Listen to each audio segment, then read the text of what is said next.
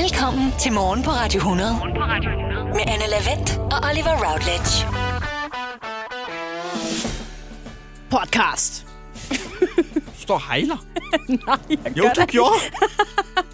Jamen, det er jo det, vi gør i Radio hundrede-studiet hver eneste Ej. morgen, Oliver. Og, og vi skal være glade for, at der ikke er kamera på, fordi det får vi meget tid til at gå med. Nej, sådan noget pjat. Men det her, det er altså... Øh, det er det reneste af det rene.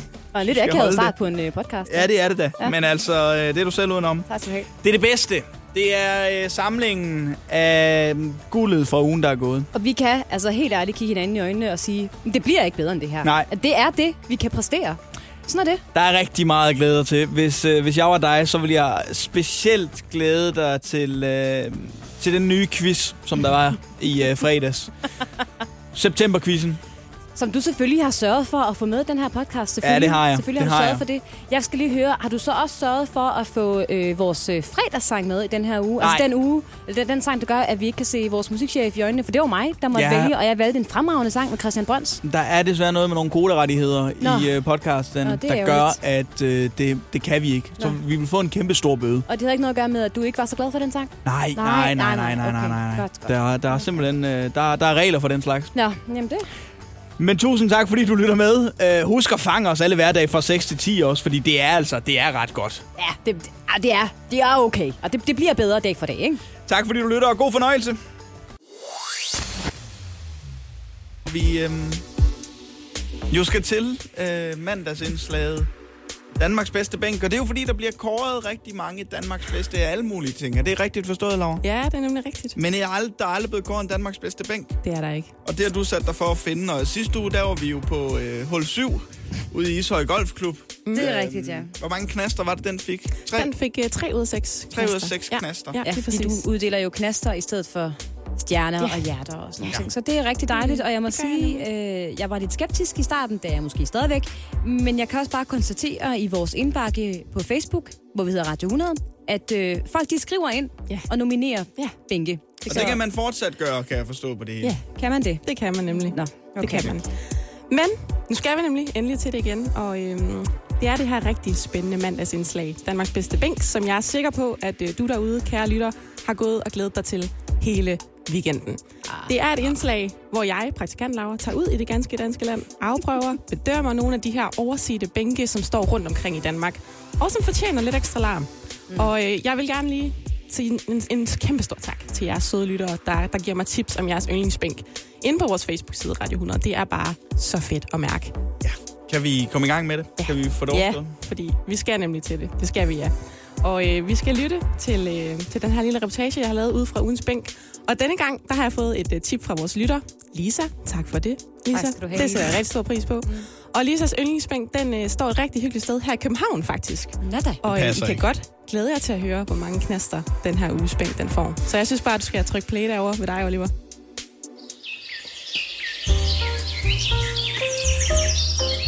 Velkommen til Danmarks bedste bænk. Ja, og i dag, der er jeg hoppet op på min cykel. Og det er jeg, fordi at jeg skal faktisk ikke så langt fra, fra mit hut på Vesterbro i København. Og befinder mig nu på Enghaveplads. Og det, jeg ser her foran mig, det er en utrolig lang, ovalformet bænk. Jeg vil skyde på, at den er femten meter. Wow! Den er rød med et sort understel. Udsynsmæssigt, der halter det altså en lille smule. Der er en masse graffiti her, der står noget med køb rottefælder. Ja, jeg sætter mig på den her en gang. Når man sidder på en bænk, så synes jeg jo, at der hører sig en, en lille øl til. Så derfor vil jeg tillade mig lige at åbne sådan en lille fætter her. Den er udmærket, og ryglænet, det er jo rigtig dejligt. Man kan læne sit hoved på ryglænet, så man kan virkelig få den fulde afslapningsoplevelse, når man sidder her. Jeg spurgte nogen, som også sad på bænken, hvad de synes, og det viser sig altså, at der er andre, der også sætter pris på et rigtig godt ryglæn. Hej. Hej. Jeg vil bare gerne høre jer, hvad I synes om den bænk, I sidder på. Den er, den er rar. Den er god højdelænet. Altså høj i ryglænet. Det kan vi godt lide. Udsigten herfra, hvor jeg sidder, jeg sidder lige nu og kigger på et springvand her foran mig. Det, det synes jeg, det er rigtig hyggeligt. Dejligt leben, der er. Der er en, øh, en spændende duft af øh, kaffe og, og pizza og lidt skrald også. Ja, mm, det er mange forskellige øhm, sanseoplevelser, man får, når man sidder på den her bænk. Nå, jeg skal have uddelt nogle knaster til den her bænk. Normalt vil man jo gå efter at give øhm, fra et til seks stjerner, men jeg synes bare, at det er mere passende at give den knaster, fordi at der jo ofte er knaster at finde i bænke. Bænken, den ender på at have fortjent fire ud af seks knaster. Den er ikke helt op og ringe. Det er den ikke, fordi at der er rigtig mange krager og måger lige her omkring mig. Jeg kan ikke særlig godt lide fugle. Shit, de kommer tæt på, mand. Fy for søren da. Hvis der kom en op til mig, mens jeg sad på en bænk og spurgte mig om, hvad synes du om den her bænk? Så... så vil du tænke, hold kæft, det lyder fedt. Hvad er det her nu? En forvirret ung dame, der det kommer her. Det var da dejligt. Der er også rigtig mange cykler, der lige ringede med klokken ja. på øh, sjove tidspunkter. Sådan er det i København. Der er mange cyklister. Rigtig mange cyklister. Tusind tak, Laura. Tak, Laura. Tror jeg nok. Der er kærlighed her i studiet, fordi vi har besøg af ugens komiker Jakob Trane. Godmorgen igen, Jakob. Godmorgen til jer. En, en passende mængde kærlighed. Ja, det vil jeg sige. Vi skal sige. Stor mængde kærlighed. Jakob, øh, den fjortende oktober, der har du øh, premiere på dit one-man-show. Ja, det har jeg simpelthen. Hurtig hedder det. Det hedder det. Hvorfor hedder det hurtig? Jamen, altså, øh, det er der mange svar på. Hvis jeg skal bryde ned, hvad mit show handler om, så handler det lidt om det der med at have en... Hvis I kender, at man har et mål eller en... en drøm, som man ligesom bliver besat af. Det kan være hvad som helst. Og så bliver man forhindret i den drøm. Og det er det, showet ligesom handler om at overkomme øh, den forhindring.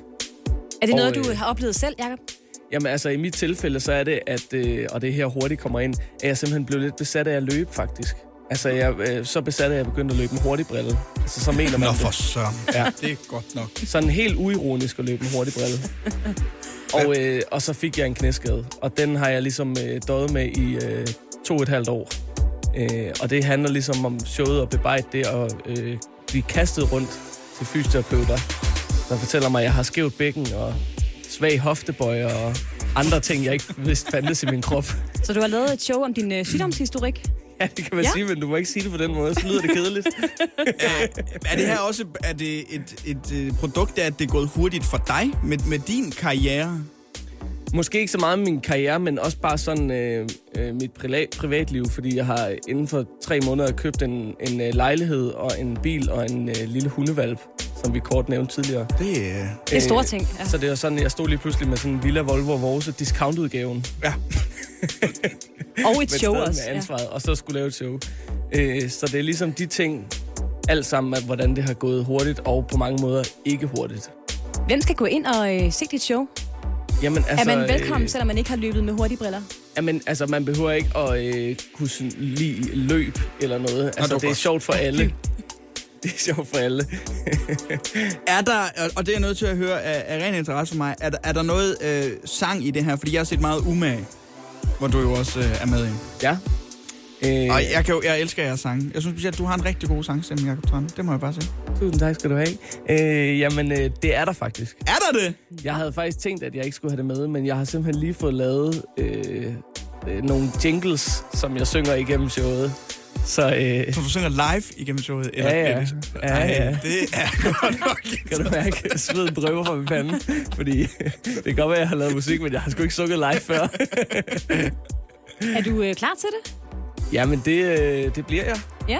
Ja. Det er jo fjortende oktober, du har stadigvæk lige et par dage at løbe ja, på, ikke? Ej, men jeg bliver klar. Øh, jeg har øh, tonsvis af testshows øh, de næste par uger, og så øh, glæder jeg mig bare til premieren. Er du sådan typen, der skal have nok testshows, før du føler dig tryg i det? Eller er det bare sådan... Nu prøver vi det af, nu prøver vi det af, og jeg ved, det bliver bedre på dagen. Ej, jeg tror, jeg er nødt til at være sikker. Ja. jeg, altså, jeg kunne forestille mig uh, Gentberg og nogle af dem, der har lavet tyve uh, one-man-shows, så kan man godt winge dem. Ja. Men uh, det tør jeg sgu ikke. du alligevel Nej. Du kommer altså rundt i hele landet, Jakob Trane. Man kan hoppe ind på jakob trane punktum d k, fordi uh, du er stor nok til at have din egen hjemmeside i hvert fald. Ja, det kan godt være, du ikke er Gentberg, men altså... Der er også et flot billede, men... hvor du øh, har en hurtigbrille på, ja, ja. Og ikke klædt noget øh, blåt og gult løbetøj. Jamen, altså, er det ikke hurtigt? Jo, det ser det, meget hurtigt ud. Det ser meget hurtigt ud. Og lidt, de, lidt de briller der. Ja. ja, er Brøndby? Er det noget? Nej, vel? Det skal du slet ikke. Godt. Det er jeg glad for at høre. Godt, Jakob Trane. Så kan vi fortsætte med at være venner. Du er ikke Brøndby-fan, og du kan lide hunden. Høj, jeg kan mærke, det går godt, det her. Det må jeg bare sige. ugens komiker Jakob Trane. Endnu en gang godmorgen, Jakob. Godmorgen. Jeg kan mærke, at jeg har øh, meget lidt holdning til, øh, til strikketøj, faktisk. Så skal jeg prøve at give dig en. Ja, tak skal du have. Fordi øh, det er jo sådan, at vi beder ugens komikere, når de er øh, om mandagen, om at tage noget med, de har lyst til at tale om. Det kan være et emne, der optager dem, eller en observation, en tanke, en nyhedshistorie. Og du har valgt, at vi skulle snakke om strikketøj her til morgen, Jakob. Måske bare, at det er ved at tage overhånd nu. Altså, øh... min kæreste, hun, hun er, har øh, strukket, det hedder det ikke, strikket rigtig meget til mig. Og ja. øh, det er jo fedt, hvis det passer. Men øh, nu har hun så lige fået overtalt mig til igen at skulle have en øh, sweater. Og øh, sådan noget garn er jo ikke gratis. Nej, det er det. Så øh, jeg tror, jeg betalte fem hundrede og halvtreds kroner for øh, den sweater der. Du skulle selv og, betale øh, for den også? Okay. Ja, ja. Hun, I hvert fald i materialer. Hun giver ligesom ydelsen ja. i at strikke den. Og det er jo måske fint nok, øh, men så, da hun har strikket den, så øh, poser den sådan helt ud på maven, og så har den sådan helt tight ærmer. Jeg ved ikke om, altså jeg tror, der er en grund til, at man ikke har slimfit sweater. Altså det er sjældent, man sådan vil fremhæve sine muskler ved, igennem garn. Så jeg ved ikke, altså ser helt dumt ud, så øh, siger, du er nødt til at strikke den om. Altså jeg kan jo ikke, kan ikke gå med det der. Så strikker hun den, og ja, okay, så trævler hun det hele op. Ja, det er noget med at trævle op så, ikke ja, også? Ja, og begynder forfra. Og så øh, ender hun lidt samme sted ud. Altså igen sådan helt poset. Altså, står du så i en situation der, hvor du ikke kan sige det igen? Nej, men jeg siger sådan, hvad, hvad, hvad, altså, hvad, hvad har du tænkt, at vi skal gøre? Og så siger hun, jeg gider ikke at strikke det igen. Og så har hun kraftedeme strikket en cardigan til sig selv af mit garn.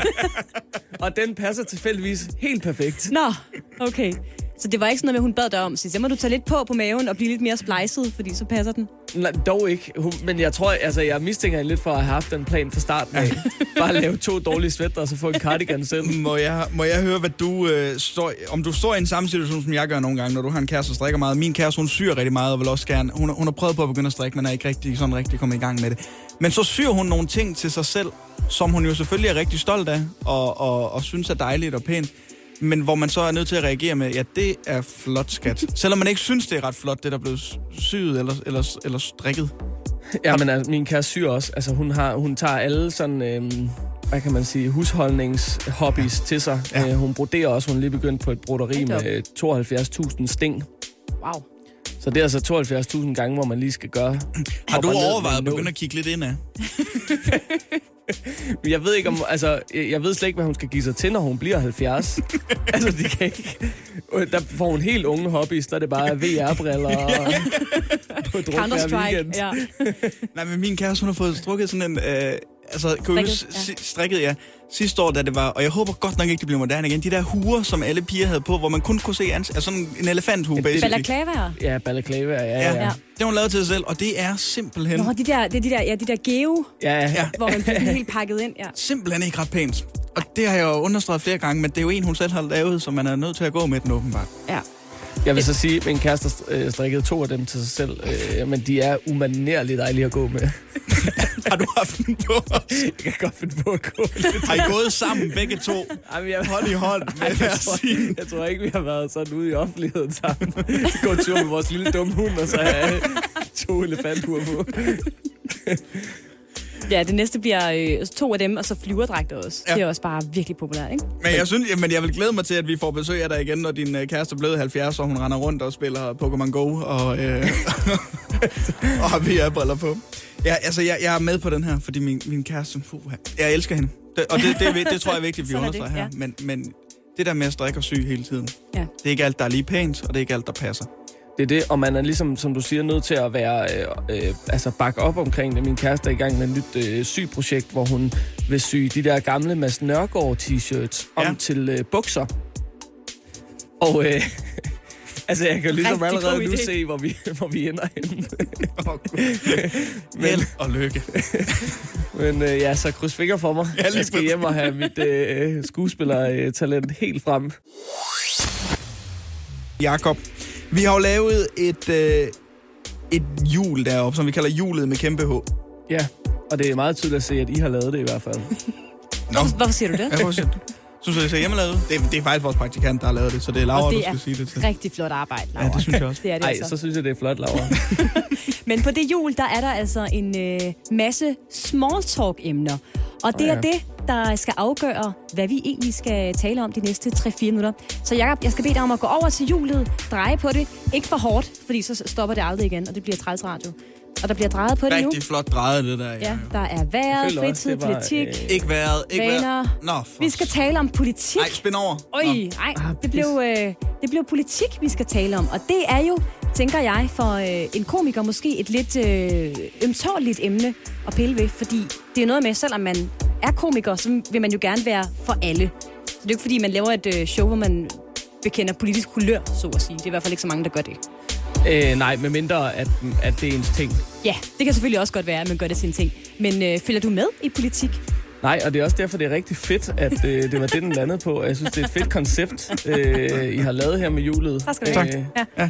Og øh, nej, altså, det, det, jeg, jeg har simpelthen... Øh, det, det interesserer mig ikke. Jeg ved godt, det, er, at, øh, det må man ikke sige, fordi det øh, interesserer du dig ikke for øh, dit samfund. Men øh, selvfølgelig følger jeg lidt med, men det er ikke noget, jeg øh, sådan går rundt... og øh, taler om, så at sige. Men det er sjovt, fordi selvfølgelig må man sige, at man ikke følger med i det, fordi det, sådan tror jeg, der er mange, der har det. Altså, som ja. simpelthen lidt står af, hvad der foregår rundt omkring, fordi det i bund og grund måske betyder meget lidt i folks liv, ikke? Det, det, det føles i hvert fald sådan i ens hverdag, som om, at det fylder meget lidt, og så er der lige nogle perioder, hvor man tænker, okay, nu... Okay, nu er der valg. Nu er der valg. Så skal jeg sgu lige ind og google, hvad er det for nogle øh, partier, vi har? Eller tage en test. Hvem er det? Ja, hvem er jeg? Jamen, jeg, jeg tager så mange tests op til valg. Ja, ja. Så, og forskellige tests, og så... Nej, så sagde det her og det her. Ah, okay, jamen så... Lander du cirka samme sted, eller er det sådan lidt i øst og vest? Ej, det er aldrig i øst og vest. Det er ikke, fordi jeg bliver sådan... Nå, det er Nye Borgerlige. En, ja. en anden person, der flere år. Ej, altså, vi er i samme boldgade, men, men øh, og man kan sige, mange af partierne er, er jo også lidt om det samme, så det er jo mere ja. sådan, øh, hvad, hvor er vi lige i denne her lille bitte klæbe, vi har her? Vi har jo gjort sådan, Jakob, at øh, der er forskellige emner på det, på det hjul der, og øh, også blevet enige om, at man gerne må spænde to gange. Ja. Så man må gerne spænde den væk fra politik. Hold op, hvor er jeg glad for, at I siger det. Altså, vi, vi har aldrig gjort det før. I de mange det er også første gang, den lander på politik. Jamen, det er også rigtigt nok. Altså, men, øh... er der noget, du gerne vil have den til at lande på? Nej, man skal ikke bare lige prøve at spinde igen. Det er jo. også meget sjovt. Hvis den øh... lander på politik igen. Hvis den lander på politik, ja. så går jeg hjem. Ja. Så spiller vi kraftet en Bon Jovi. Ja. Skal jeg spinde nu? Ja, spinde nu. Spind, Jakob. Og ikke for, ikke for hurtigt. Sådan der. Rigtig godt. Rigtig godt. Nej, nej, nej. Øh, Jeps, den er på vej mod... Øj, vi skal på en ferie. Sådan. Det, det er sgu mere mig. Det er mere Jakob Trane, det her. Det er bedre til Jakob Trane. Har du været i udlandet, efter vi har fået lov til at åbne op igen, Jakob? Efter du måtte rejse? Nej, altså jeg øh, er jo af den øh, sådan opfattelse, eller det er gået op for mig, at, at jeg kan sgu egentlig godt lide en dansk sommer. Ja? Nå? Jeg har rejst meget med min kæreste tidligere. Vi var øh, sidst i Georgien. Wow! Lige før øh, corona. Og øh, blev egentlig enige om, det er sgu ikke noget for os. Georgien eller at rejse som koncept? Ja, men den, den, den måde at rejse på, hvor man er i et, et... Altså, Georgien er jo et meget andet land end... Det er altså, også et vildt land at, at tage til, synes jeg. Altså, hvad var, hvad var grunden til, at I skulle til Georgien? Jamen, det er ikke, fordi jeg vil kaste min kæreste under bussen igen, men det var hendes idé. altså, hun, hun havde set nogle billeder, jeg tror, hun synes var flot på Instagram eller Pinterest. Og så viste hun mig dem og sagde, de er flot, og så tog vi dertil.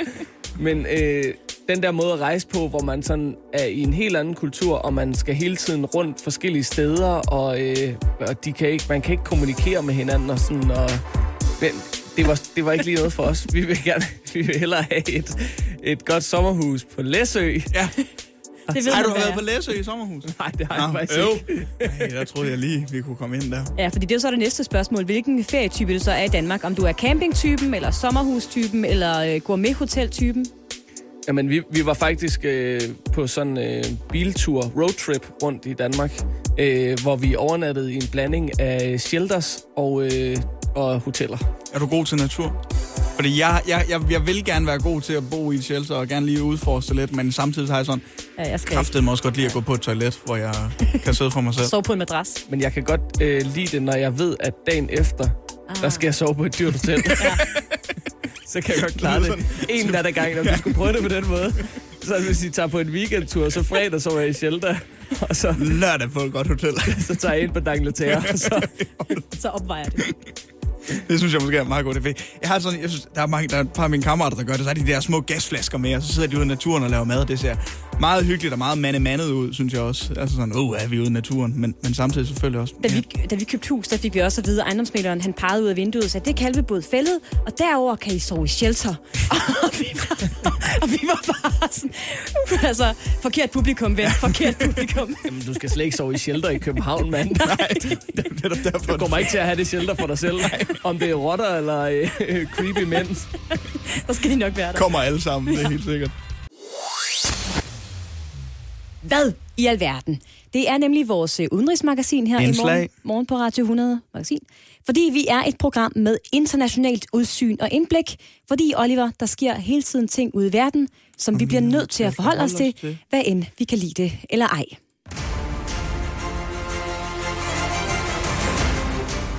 Og i den her udgave... Har du set Top Gun, eller hvad? Nej. Jeg synes, det er meget sådan dramatisk. Og jeg har fået produceret en lille, lille jingle under, eller en lille bed. Har du fået produceret ja. beds til dit eget indslag? Selvfølgelig. Vores udenrigsmagasin, det skal da selvfølgelig have en bed. I den her udgave af Hvad i alverden skal vi en tur til Nordrhein-Westfalen i Tyskland. Ja. For øh, onsdag i sidste uge fik politiet i den by, der hedder Bottrop, en lidt speciel henvendelse fra en tysk kvinde, der simpelthen blev stalket og terroriseret af et eftersigende meget aggressivt eon. Kvinden havde i første omgang forsøgt at slippe af Nej, med den her lov. I her de meget aggressive gnaver, der nærmest angreb hende hver eneste gang, hun trådte ud af sin dør. Men da det ikke lykkedes, så hun ingen anden udvej end at tilkalde politiet, der kom og anholdt eonet. Jo, det gjorde. Fordi politiet medgav, da de kom ud og lige kiggede, så efter gerningsærendet. Jo, det var meget, meget aggressivt. Var det det? Ja, det var det altså. De valgte derfor at tage det med tilbage til stationen, hvor de tog det i forvaring. Ja. Og efterfølgende konkluderede, at øh, den her lille fyr nu var totalt udmattet.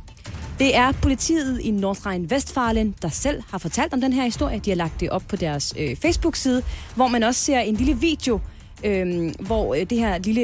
Øh, tidligere meget aggressive æren ligger helt udsplattet nærmest, og bliver fodret med en form for honning, fordi den simpelthen bare er træt, og den har simpelthen terroriseret så meget, at den er helt, helt færdig. Ja, så de filmede altså deres forsøg på at få liv i de udmattede dyr med lidt honning, hvilket altså har gjort opslaget meget populært på Facebook, fordi selvom det var et aggressivt og frygteligt æren, så er æren jo også meget... Så synes jeg, at folk æren er søde, ja. ja. ja. Det trætte og øh, tidligere aggressive æren er nu sendt videre til en dyreværnsorganisation, oplyser politiet. Eller det gjorde de, fordi her tager historien altså en drejning, jeg ikke havde regnet med.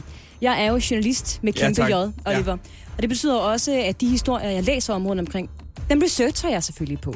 Så jeg var inde for at se, om jeg kunne finde det her omtalte Facebook-opslag hos øh, det tyske politi. Fra Nordrhein-Westfalen.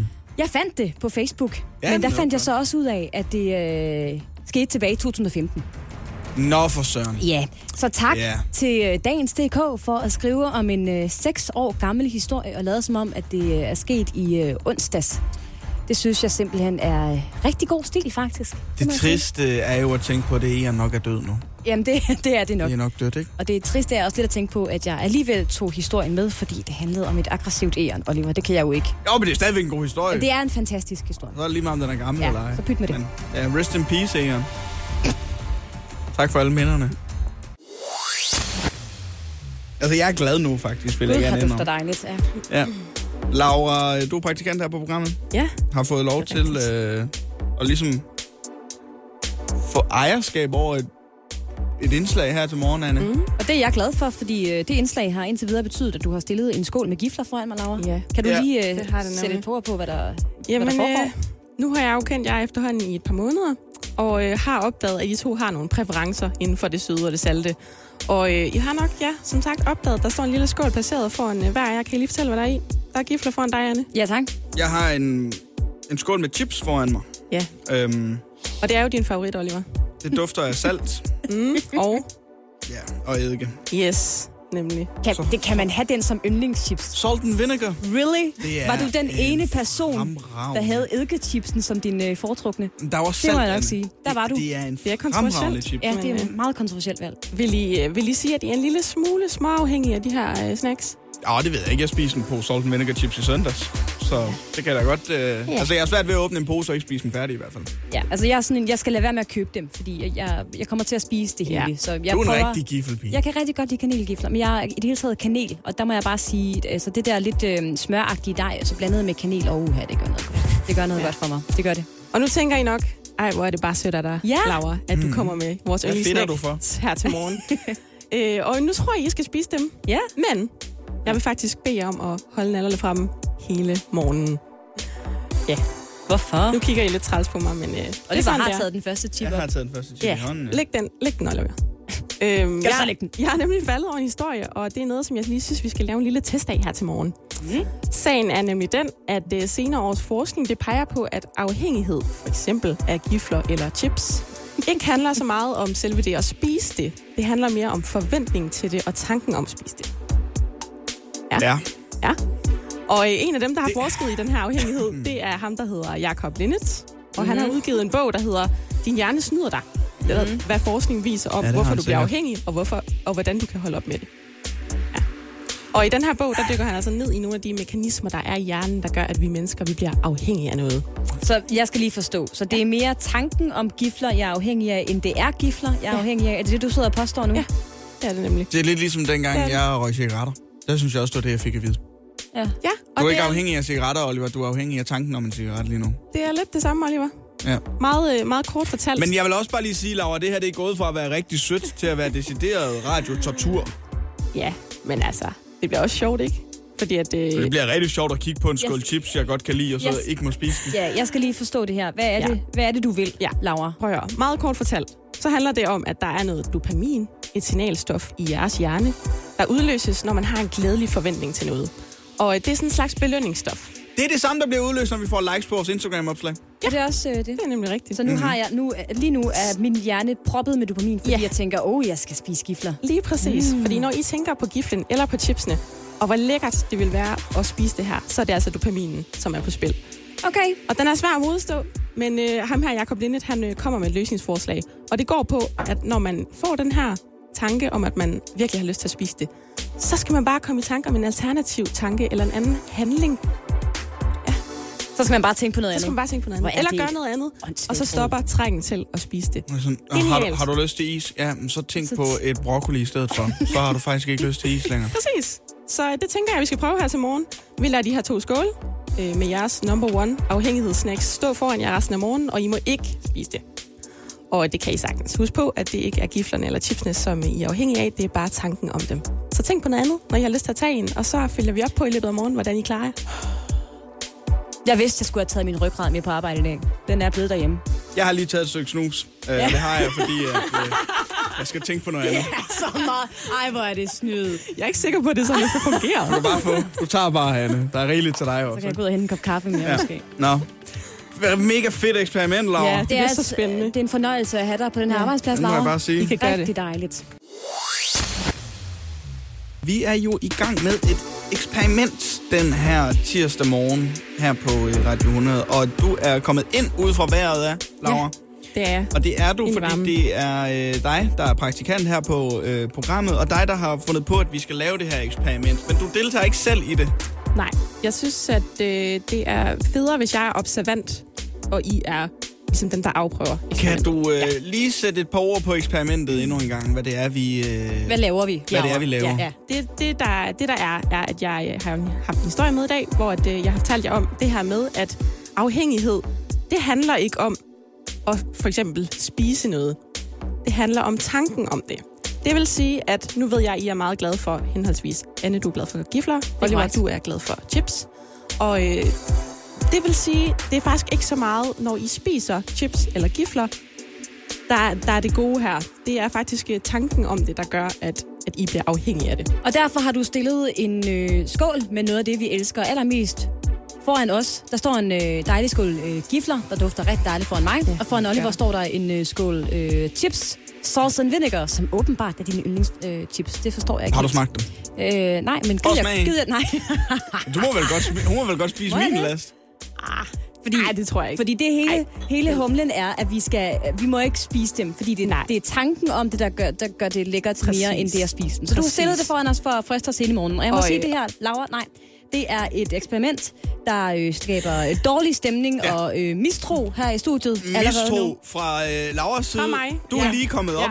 fra, øh, har været udenfor i vejret. Fra en dejlig udsigt, ja. Det og nemlig. Det første, du siger til Anne, det er, hov, er der forsvundet en derfra? Ja, og det er fordi, jeg synes, at det bjerg af gifler, der ligger i den skål, det er sundet en lille smule. Det er det på ingen måde, og jeg er rystet over, at ja. du kommer ind fra gaden og ja, ja. begynder at beskylde mig for at spise en gifle. Men altså, man går ud et øjeblik, man kommer ind, man ved ikke, hvad der er sket herinde i mellemtiden, altså. Det er har sådan, kigget, jeg har det. Har du kigget på Olivers skål? Hvorfor siger du det ikke til ham? Se, min skål chips. Ser den ud, som den gjorde? Ja, den, den ser rimelig, den ser rimelig solid. Men til gengæld sidder du og propper munden med snus.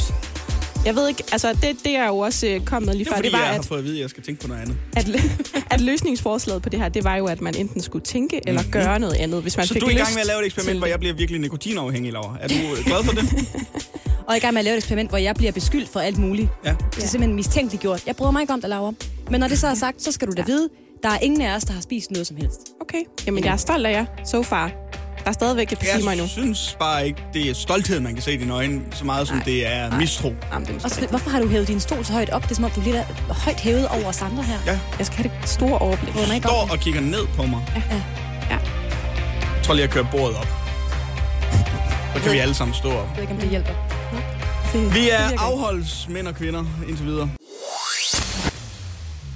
Jeg glæder mig til, at... I denne tid... Nu vi, falder julesneen hvid. Forhåbentlig nu øh, er færdig med et eksperiment, vi har haft kørende siden klokken kvart i syv. Et frygteligt eksperiment, som, øh, spændende eksperiment. Som du, Laura, jo har øh, valgt at tage med i studiet. Mm. Ja. Det er nemlig rigtigt. Mens du sidder og spiser en lille lakridsstang. Ja. Er det lækkert for dig? Ja, ja det er mm. sådan en rigtig dejlig kick, øh, lakrids. Mm. Som jo er, det, det er jo din last. Ja, men jeg er jo ikke med i det her forsøg. Mm. Beklager, jeg skal lige... Har du lige taget en lakrids i munden, mens ja, du skal... Øh, ja. Okay. Jamen, derimod så har du stillet en uh, skål med gifler foran Anne, fordi mm. Anne kan ikke modstå gifler. Det er korrekt. Mm. Og en skål med salt and vinegar chips foran mig, fordi det er den bedste chips, der findes. Ja, og, og det handlede om at, at, at friste os, fordi det nemlig. vi fordi... skulle vide, at det var slet ikke...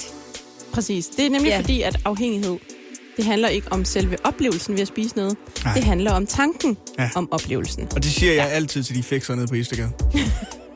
Siger jeg, prøv at høre.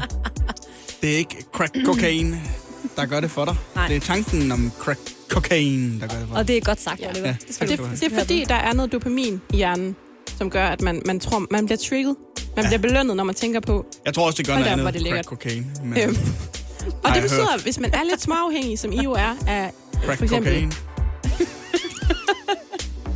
Oliver, nej, lige Laura at tale nu. Oliver. Men ja. Hvis man er lidt småafhængig af for eksempel gifler eller chips, ja, som I jo er, så er det faktisk ikke gifler eller chips, som man er afhængig af. Oh. af ja, uha, afhængig af.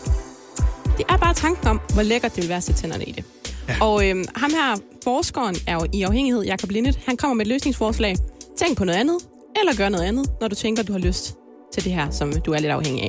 Og øh, jeg har jo lagt mærke til, Oliver, at øh, det du gør... Det er, at du tager lige et stykke snus ja. øh, under overlæben, i stedet ja. for at spise chipsen.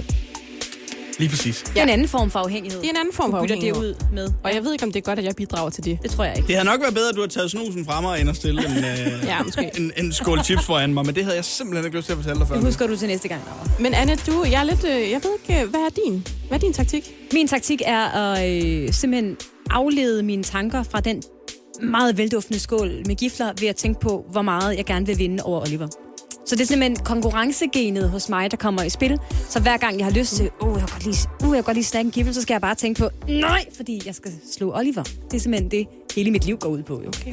Så, øh, så det har faktisk været, det har været svært, Laura. Det er en svær udfordring, du har givet os, men det har også været lidt nemt, fordi, øh, fordi du sidder over for mig, Oliver. Det må jeg sige. Hvor, øh, kan vi sætte lidt flere ord på, hvor svært det har været for os? Hvad mener du? Nej. Har du lyst til lige at sætte lidt flere ord på? Det ved jeg ikke. Hvor svært det har været for os at, at holde os, holde fingrene fra, fra skålen. Hvor svært har det været, Anne? Vi skal fortælle dig noget, Laura. Der er ingen nem måde at sige det på. Nej. Vi har skuffet dig. Ja. Og det skal vi beklage. Hvad er det for at sige? Du var ude og lave noget værd på et tidspunkt. Ja. Kan du huske det? Kan du huske, at du, at du var udenfor... Ja, vi bad dig om at gå udenfor og lave en vejrudsigt, fordi ja. det synes vi ville være en god idé. Og det var også en rigtig god idé. Ja, det fungerede rigtig fint. Øhm, Men det, det var også en mulighed. Det var en rigtig god mulighed. Det var jo, altså, som at efterlade et barn i en slikbutik. Ja. Vi, og når man gør det, ja. så tager barnet noget slik.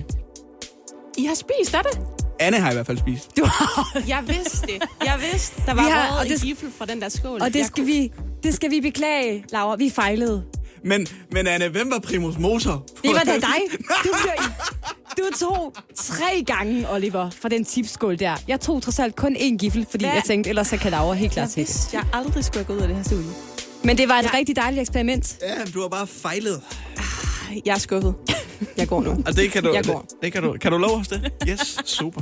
Godt. Du skal også klippe den podcast, Laura. Så tager jeg lige... Mm, vi tager lige søgnet om musik. Oh, god idé. Mm, giftigt. Og så er det blevet den tid på ugen igen. Du ved det. Jeg ved det.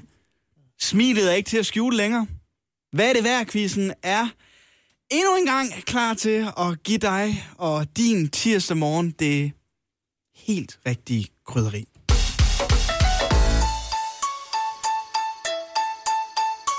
Hvad er det værd? Hold da op. Hvad er det værd, quizzen er jo for mange mennesker meget mere end en quiz. Det er en måde at udtrykke sig på.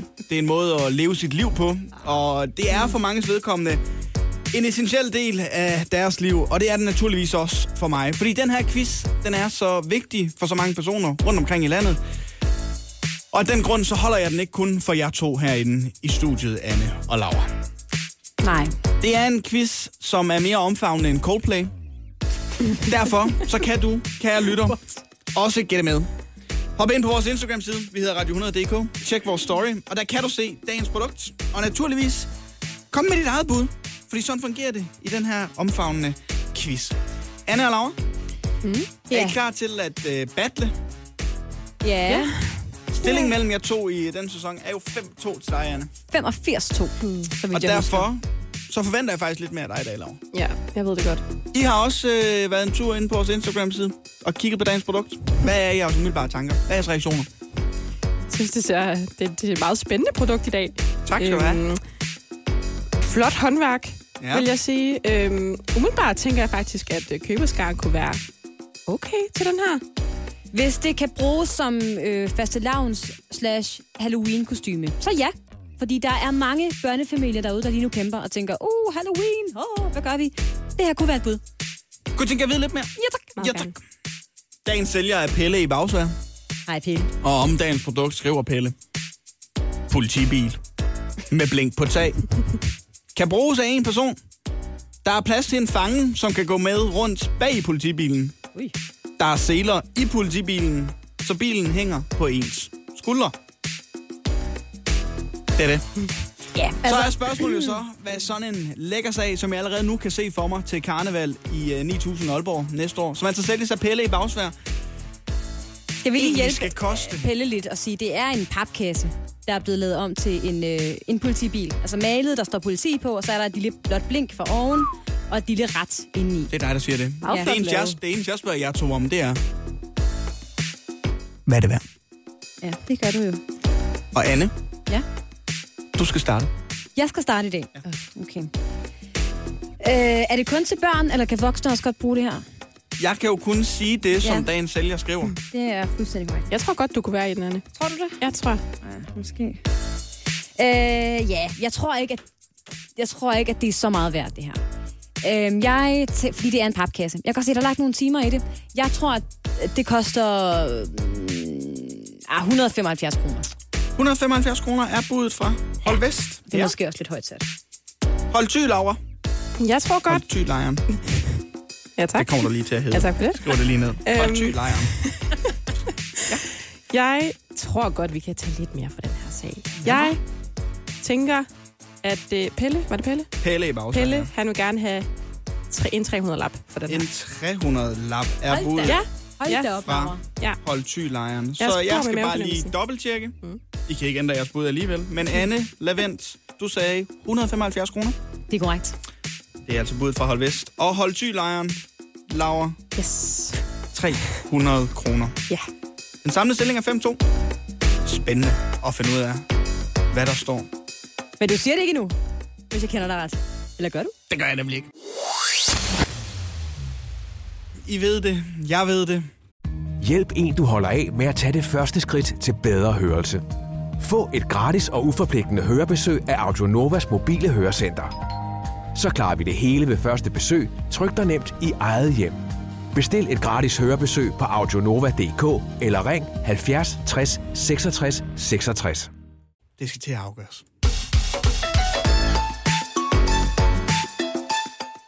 Fordi I har i dag skulle forsøge at gætte prisen på en politibil med blink på tag, kan bruges af en person. Der er plads til en fange, som kan gå med bag politibilen. Og der skal er... lige sige, det er, det er et kostume. Det er en papkasse, der er skåret ud. Hvis en... du lader mig tale færdig, så øh, siger jeg, at der er seler i politibilen, så øh, bilen hænger på ens skulder.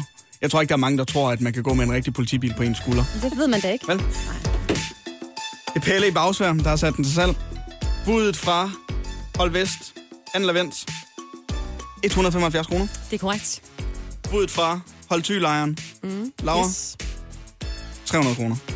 Højt bud fra Thy-lejren. Ja, det må jeg sige. Det er, det er kunstværk, det her. Ja. Stillingen femogfirs tre. Jeg afslører, er fem to i den her sæson. Ja. Til dig, Anne. Mm. Mm, det smerter mig. Men Pelle har sat sin politibil med blink på tag, som altså er med seler, som hænger på en skulder, til salg for to hundrede og halvtreds kroner. Laura! Yes! Praktikant Laura tager pointet i dag, hvilket betyder... Flot. At der står fem tre. Folk, der skal klappe af sig selv og rose sig selv, Laura. Jamen, I gør det jo ikke. Det er korrekt. fem tre er vi nu oppe på i den samlede stilling. Du har halvtreds kroner fra oh, den rigtige pris. Anne, okay. Du har femoghalvfjerds kroner fra. Der må jeg også bare sige, pris. Hvad siger du, han hedder? Tony? Pelle. Pelle. Du får ikke så mange penge for den her papkasse. Det må jeg bare sige. Hvis man er desperat nok og mangler et outfit til karneval, så tror jeg da godt, man kan. Men øh, det er da flot, Laura. Så jeg vil gerne byde på den. Så er du kun bagud med to point. Så lykke med sejren, Laura. Tak. Godt spillet. Ja, tak. Tradition tro. Så skal vi jo nu trække øh, underboserne øh, godt og grundigt op imellem ballerne på øh, nogen, som i den her uge, jeg synes har fortjent det. Ja, det her vi lige lukker lidt luft ud. Ja. Og øh, jeg trækker lige vejret ind. Ja, tak. Ui, du er sur den her uge, kan jeg. Ja. Min onsdagsolfot, den går i øh, dag til øh, folk, som er nogle rigtige grisebasser, Anne. Og lad mig starte med at sige, jeg er ikke nogen øh, helgen, hvad angår miljøet og øh, den grønne omstilling. Nej. Øh, jeg tænker over det, men jeg mm. ved også godt, hvad jeg gør og ikke gør. Jeg ved godt, jeg burde nok cykle eller tage det offentlige på arbejde hver morgen. Spise lidt mindre kød. Spise mindre kød. Ja. Men en ting, som jeg aldrig nogensinde kunne finde på, det er at smide skrald og andet lort fra min bil ud af vinduet. Ja. Jeg, og det troede jeg sådan set, der var bred enighed om. Ja. Vi og er det, i tyve enogtyve. Det kan også sagtens være, det er, men inden for den sidste måned har jeg nu bare oplevet fire gange, så sent som i går, folk, typisk mænd, og typisk mænd i en beskidt varevogn, smide papirskrald, lad os være ærlige, McDonald's-poser mm. og lignende, mm. ud af deres varevogn, ned på asfalten, hvor det så kan ligge og blive kørt over. For det er det, det gør. Det er det, det gør. Det er ikke, fordi der kommer nogen og samler det op og siger, nej, hi, hov, du tabte der noget ud af vinduet, kammerat. Nu skal jeg hjælpe dig. Nu skal jeg hjælpe dig. Det ligger på asfalten og bliver kørt over, ligger der og indtil i mange år, hvor det så skal fordvæve, eller endnu værre, så flyver det rundt på, ba- på vejbanen og sådan noget. Eller endnu værre værre, så ender det i en eller anden grøft, hvor det ligger og øh, ikke kan blive nedbrudt, fordi det er lavet af alt muligt skadeligt materiale. Jeg begriber det ikke, Anne. Nej. Jeg begriber ikke, hvad der skal gå igennem hovedet på en, før man tænker, ja, den her pose, ud med dig. Mm. Jeg så det i går i et lyskryds, Anne. Ja. Hvor der er en, der lige ruller vinduet ned, smider noget ud og ruller vinduet op igen. Og, jeg, og, og i samme situation, så ved jeg også godt, jeg burde reagere her. Jeg gør det ikke.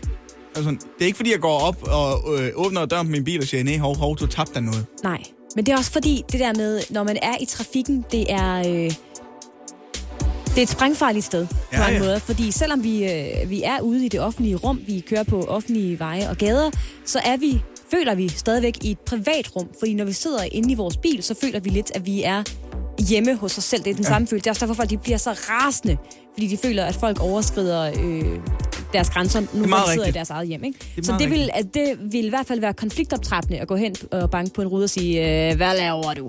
Men jeg forstår ikke, at man ikke kan overskue og øh, gemme sit skrald ned i, øh, lige nede i siden ja. af, af døren, for ja. eksempel. eller på passagersædet, hvis ikke sidder nogen ved siden af. Ja. Tag det med ud, når man går ud af bilen. Smid det i en skraldespand. Ja, især fordi øh, tankstationer har skraldespanden überalles. Så ja. Man lige er inde og, og når I alligevel ender køb øh, håndværker og øh, slikkepinde og, øh, og Red Bull. Er det Rød Cecil? Ja, okay. Så kan man da lige så godt øh, lige smide det ud i skraldespand. Ja. Det er det, det er, eneste, jeg siger. Ja, det er jeg fuldstændig enig i. Det og kan jeg godt forstå. Derfor så går min onsdagsolfert altså til folk, der smider ting ud af vinduet fra deres biler. Jeg begriber det ikke og gider ikke godt tage jer sammen. Sådan der. Har du det bedre nu? Jeg har det bedre, det men, men, jeg, men, men næste gang jeg ser det, så kommer det op i mig igen. Ja, og det vil det gøre altid. Jeg er rasende over sådan en opførsel. Puha! Hver torsdag her i programmet, der anmelder vi Flow T V. I det indslag, vi har kaldt Go with the Flow. Ja, hvis man sidder og tænker, mm, Anne og Oliver i en dag forude, det er kun onsdag i dag. Vi ved det godt. Men det er fordi, man har brug for at vide, hvad man skal bruge sin onsdag aften på at se, når man skal anmelde programmet til torsdag morgen. Ja, og det er jo sådan, vi skiftes til at anmelde et Flow T V-program, hvor det er den anden, der vælger, hvad man skal se. Og i den her uge er det din tur til at vælge, hvad jeg skal bruge min onsdag på at se, så jeg kan anmelde det i morgen. Ja, det er nemlig rigtigt, Anne. Og øhm, jeg havde en tanke. Jeg kunne godt tænke mig, at du skulle se Til middag hos.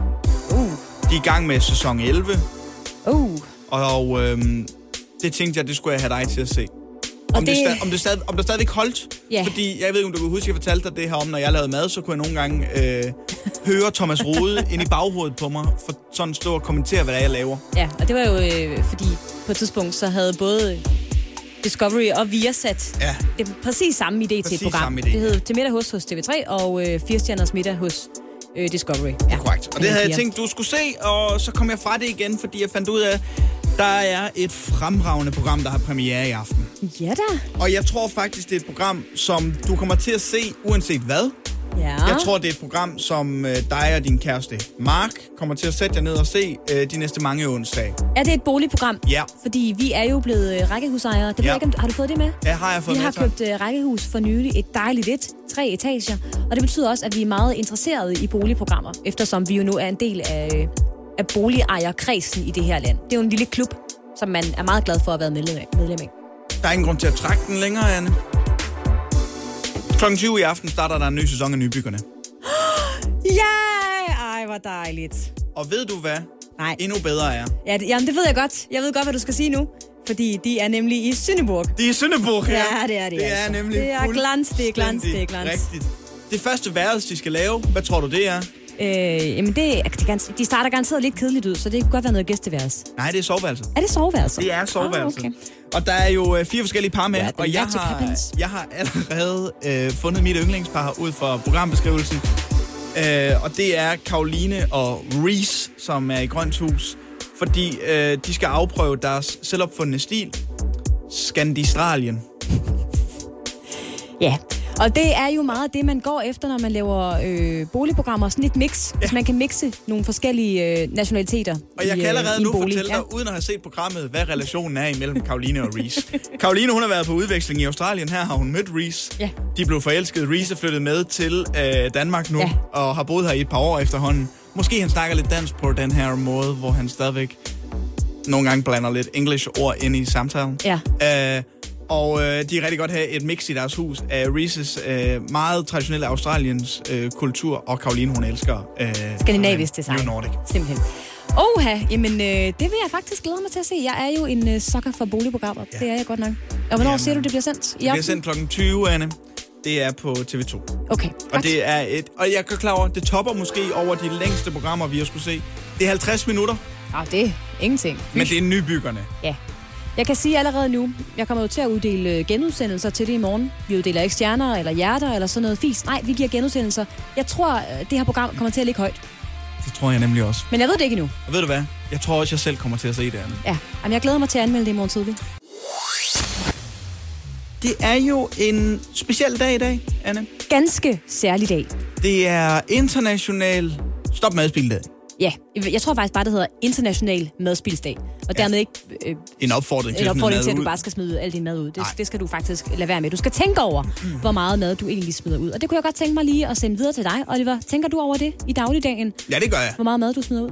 Jeg gør, jeg gør det på den måde, at jeg jo godt kan... Øh, jeg, jeg lever lidt på kanten på den måde, at jeg godt kan finde på at øh, spise noget, der var mindst holdbart til... et par dage siden. Åh, det er en øh, evig diskussion hjemme i vores rækkehus. Mark og jeg, vi har jo købt rækkehus, har jeg sagt det? Ja. Det er vi rigtig glade for. Ja. Øh, men vi er lidt øh, forskellige angående mindst holdbare til og sådan noget, fordi jeg er typen, der øh, lugter, føler, smager. Det er det, man skal. Det er det, jeg føler, man skal. Mark er mere... Åh! Og så smider han tingene ud, hvis han ligesom fornemmer, at det er... Det er mange ikke ved, din kæreste er jo tretten år. Ja, det er det, det. Og det havde jeg håbet, du ikke ville sige ja. I radioen. Men det er på nogle punkter, han i hvert fald. Men øh, jeg har tænkt lidt over det her med madspil, Oliver. Fordi yeah. jeg er jo enig i, at vi som forbrugere skal gøre alt, hvad vi overhovedet kan, for øh, ikke at købe mere, end vi kan spise. Og for, når vi så køber tingene, at vi også får brugt det på den ordentlige måde, ikke? Jeg vil sige, jeg var... Øh... overrasket, da vi talte om, at det var øh, mads, international madspildag. Og, øh, og du lige pludselig begyndte på et, et længere rant, vil jeg kalde det, Anne. Men ikke, nej, men måske ikke et rant, mere en, en lille undren, ja. Jeg har haft. Fordi det er jo sådan, at når man går i øh, en hvilken som helst dagligvarebutik, så er der altid en lille, en lille hylde eller en plads i køleboksen, hvor der er nedsatte varer. Altså, mm-hmm. hvor man ligesom har været rundt og, og trimme butikken, som det hedder, og fundet ud af, øh, der er nogle dag, varer, der løber på datoen lige om lidt, såkaldte datovarer. Dem sætter vi lige ned, sådan så kunderne kan købe det, før vi bliver nødt til at smide det ud. Jeg har tænkt på det her. Hvor er dagligvarebutikkernes ansvar i det her? Altså, ud over det, de gør med at sige, stop madspil, og her kan du købe det til fem kroner, der normalt koster. Ja, fordi koster det er da nemt femogtyve. At sige, og Coop har lige lavet sådan en øh, ma- meget kritiseret kampagne, hvor de bare opfordrer folk til at spise op. Spis de ting, eller sådan. Hellere... Har de det? Ja, hellere skyde ud, og smide det ud, ja. Tror jeg, lidt med det kan oversættes som. Og der må jeg sige, jeg synes faktisk, det er billigt sluppet, fordi er vi ikke enige om, at det er dagligvarebutikkerne, der bestiller varer hjem? God, det vil det sige, når de har for mange varer, så er det fordi, de har bestilt for mange varer. Og hvis der er nogen, der ved, hvad de sælger, så er det dagligvarebutikkerne, der har fuldstændig styr på, når de biber en øh, vare ind, så er de klar over, så mangler der en på lageret. Så man kan hele tiden ligesom vurdere, hvilken vare, eller hvilke varer, der bliver købt, og hvilke varer, der dermed mangler. Så når der er for mange varer i butikkerne, så er det jo dagligvarebutikkernes ansvar. Når du tænker på sådan, at man ikke står med altså en øh, pakke rugbrød, der udløber i dag, og så skal man nå at spise øh, femogtyve skiver rugbrød på en dag, hvis ikke man er typen, der har lyst til at... Jamen det er det der med, at vi skal, for, vi skal hjælpe dagligvarebutikkerne med at forhindre madspil ved at købe alt det, der løber på øh, datoer og sådan ting. Køb da mindre ind, venner. Sørg for, at der er en tilpas mængde varer på hylderne, i stedet for at købe så absurde mængder ind, at øh, I bliver nødt til at sætte det hele ned og smide rigtig meget ud. For det bliver der stadigvæk gjort i dagligvarebutikkerne. Ja, ja. Der er en grund til, at folk stadigvæk skralder. Ja, jamen lige præcis. Det er jo også øh, stadigvæk i øh, høj kurs, fordi der er virkelig meget, der bliver smidt ud. Så jeg har sådan et, jo, selvfølgelig skal vi hjælpe med at, øh, at sørge for at holde madspillet nede på et minimum som privatforbrugere. Men jeg synes også, at dagligvarebutikkerne har et ansvar for ikke at bestille for meget hjem, og så ligesom sige, åh, nu, nu skal I skynde jer at købe det her, fordi vi kommer til at smide ud lige om lidt, fordi vi har kommet til at bestille øh, to paller margarine, og vi har kun solgt tre pakker. Også fordi de kommer til at fremstå som the good guys, når ja. De sælger det billigt, ikke? Lige præcis. Og være dem, der gør en forskel, når det rent faktisk er det modsatte. Also, altså der er simpelthen mange af de der varer, der, der er sat ned, som løber på datoen, som man ikke kan nå at spise. Altså, hvem skal bruge en, hvad ved jeg, en pakke cornflakes på en dag? Altså, hvem, hvem, hvem er de mennesker? Altså, så man kommer alligevel til at smide det ud for butikkerne, i stedet for, at de gør det. Så jo, vi skal alle sammen være med til at mindske madspillet, og have ekstra fokus på det i dag, hvor det er international madspilsdag. Supermarkederne skal også lade være med at opstille for meget med hjem. Vi skal til at se lidt tilbage på, hvad vi talte om for et øh, års tid siden i vores Throwback Thursday. Flot udtale, Oliver. Tak skal du have. Jeg kan næsten ikke høre, de tungebånd er for kort. Og øh, jeg vil gerne starte med øh, landstræneren for herrelandsholdet, Nikolaj Jacobsen. Han var blevet hacket. Herrelandsholdet i øh, håndbold. håndbold. Ja, tak. Han var blevet hacket. Mistede adgang til øh, sin mail, sine profiler på Instagram, Facebook. Og øh, det var simpelthen nogle tyrkiske hacker, der havde, der havde været inde og rode i hans øh, personlige oplysninger. Og de ville gerne have fem tusind dollars eller nogle bitcoins for at give ham øh, sin kontier tilbage. Og der sagde han så bare Nikolaj Jacobsen, som jeg faktisk kunne forestille ham sige meget, meget tydeligt, det er fint, de beholder dem bare. Øh, så han startede forfra med profiler på Facebook og, og Instagram. Det kan jeg godt huske, fordi øh, det, jeg primært husker det for, er hans øh, noget kølige, afdæmpede reaktion. Ja. Sådan, det er fint. Ja. Vi bibeholder bare de konti. Han har forsøgt at søge hjælp ved øh, flere eksperter. Det var øh, uden held. Øh, Instagram var ikke vendt tilbage på hans henvendelser. Så øh, Nikolaj Jacobsen var blevet hacket og startede bare noget nyt for, øh, for sig selv. Han tænkte, jeg er stor nok. Folk de kommer til at følge mig alligevel. Ja. Så øh, skal vi også en øh, tur til U S A, fordi for præcis et år siden i dag, Anne, der øh, talte vi om noget meget, meget vigtigt. Øh, fordi... Det var nemlig natten til den tredivte september to tusind og tyve, at for første gang, der var en tv-debat mellem Joe Biden og Donald Trump. Åh, oh, var det den, der løb fuldstændig af sporet? Will you shut up, your, man? Listen, who is on your list, Joe? This Who's is on your so, list? Gentlemen, is, I think we've ended so this unprecedented. Øj, will you shut up, man? Ej, det kan jeg godt huske. Ej, det var den, der var så... Nej, hvor var den frygtelig. Noget altså, af det mest det var, bizarre, der det var værre end et afsnit klovn. Det var tokrummende, det der foregik til den her første tv-debat mm. mellem uh, Joe Biden og Donald Trump. Hvor uh, efterfølgende, så sagde alle eksperterne, det, der er kun, der er kun tabere ved den her uh, ja. tv-debat. Og taberne, det er det amerikanske folk. Ja. For I har taget pis på os alle sammen. Ja, jeg kan godt huske det. Og efter det, der valgte man også at ændre debatformen ja. øh, drastisk, sådan, så man ikke må det afbryde hinanden eller man, noget i den retning, ikke? Jeg tror rent faktisk, det endte med, at man slukkede for den andens mikrofon, ja, når det. en anden person øh, talte. Vildt, at, man, øh, at det er nødvendigt med to voksne mænd, meget voksne meget mennesker. Meget voksne mænd, to gamle mænd. I år to tusind og tyve, der ja. kæmper om at blive præsidenter i øh, U S A. Det er så vanvittigt. Og så var der jo også en kæmpe skandale. Øh, Sundhedsdatastyrelsen var ved en øh, beklagelig fejl, ja, selvfølgelig, selvfølgelig, selvfølgelig. Øh, kommer til at slette alle sine mails fra før den toogtyvende juli sidste år, mm. som ansatte hos Sundhedsstyrelsen, Statens Serum Institut, Sundhed- og Ældreministeriets H R-funktion, havde haft liggende i deres mappe med, med sendte mails. Og det vil altså sige, at alle mails, som var blevet sendt under den største krise i nyere tid mellem de myndigheder, var blevet slettet. Ja, og det er jo ikke hvilke som helst myndigheder, når det handler om en pandemi. Altså det, det er... De myndigheder, de vigtigste myndigheder, whoops, alle sendte mails i udbakkerne var simpelthen lige pludselig øh, væk. Ja, og det, og det vilde var jo så, at der tilsyneladende ikke var taget nogen form for backups af de her mails. Og hvad vi må formode, meget vigtige mails. Ja, jamen, det var jo frygteligt, men så vidt jeg forstod, så var det også, fordi jeg kan huske, jeg prøvede rent faktisk at sætte mig ind i, hvad det var, der var foregået. Og det var vist menneskelige fejl. Altså det var noget med, at der var nogle flueben, der ikke var klikket af, eller også var de blevet klikket af.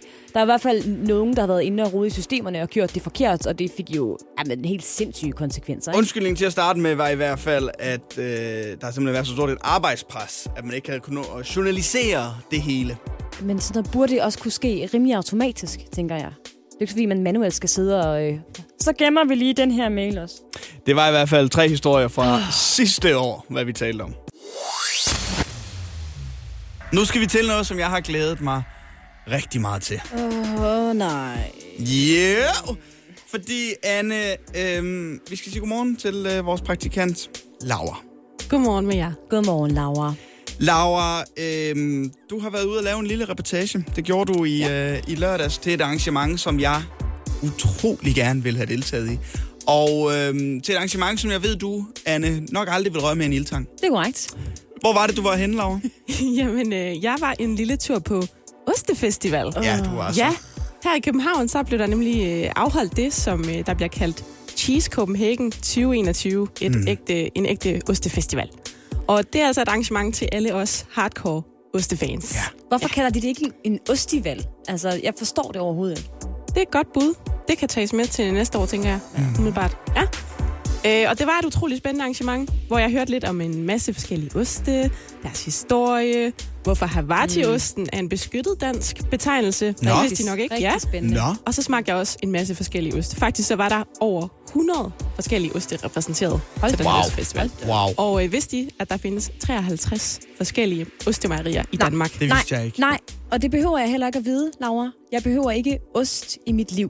Det er da meget spændende viden, synes jeg. Jamen, det synes jeg ikke. Ja. Jo, for folk der, Nej, godt kan det... lide, folk, der godt kan lide ost. Jeg er ikke glad for ostlaver. Mm. Nej. Og det er jo... Du Inden. påstår jo, Anne, at du ikke kan lide ost. Ja, det, nej, det er, ikke en, det er faktuelt. Det er ikke en post, jeg kan simpelthen ikke, jeg kan ikke fordrage ost, Laura. Det synes jeg er en skam. Og øh, det synes de også ude på festivalen. Ost, ost, ost, ost, ost, ost,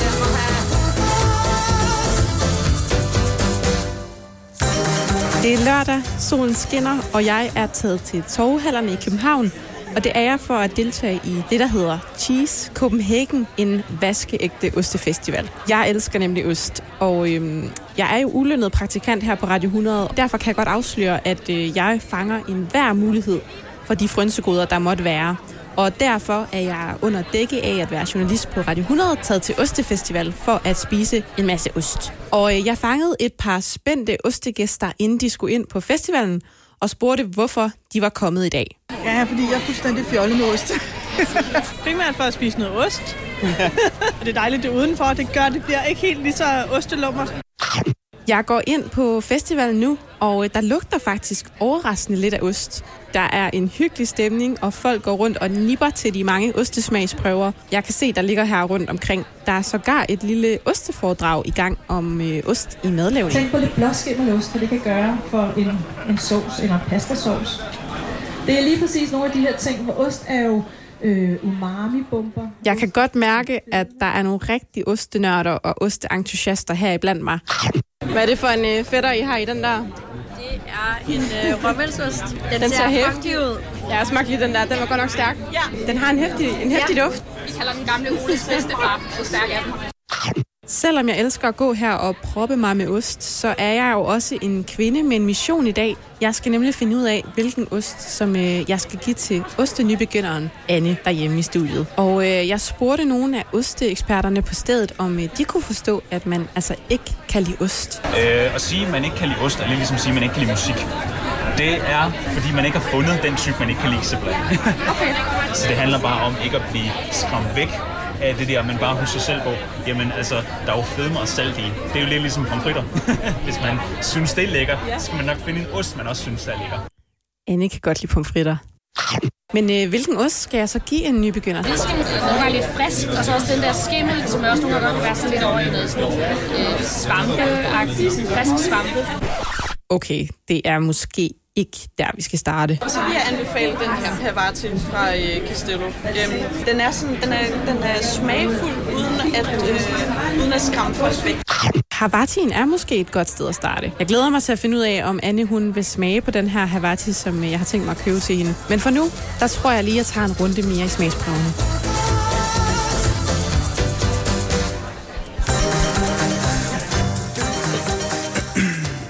Vores ost og pomfritter er ikke det samme. Har du nogensinde set, at det der er, er noget, der hedder cheese fries? Vanvittige sammenligninger. Hvis man spørger eksperterne, så er det. Mm-hmm. Det er fedme og salt. Har jeg forstået rigtigt, at du har købt den her Havarti? Ja, det har jeg nemlig. Og øh, mens du lige spiller en sang, Oliver, så går jeg lige og henter den. Nej, ja. Det mener jeg simpelthen ikke. Det gør jeg Vores simpelthen ikke. Vores ulønnede praktikant mm. har brugt sine p- egne penge, Anne, på at købe noget til dig. Og så er man taknemmelig. Det kan, det kan jeg Og så siger man selvfølgelig, ja tak. Ej, ja tak. Desværre så kunne, øh, så kunne man ikke købe den her ost inde på Ostefestivalen. Det synes jeg var en rigtig skam. No. Men jeg har selvfølgelig sørget for at købe den et andet sted, fordi at øh, Havarti fra Castello, den kan nemlig også fås i supermarkederne. Nå, så, hvor øh, godt. Det var ja. godt, ja.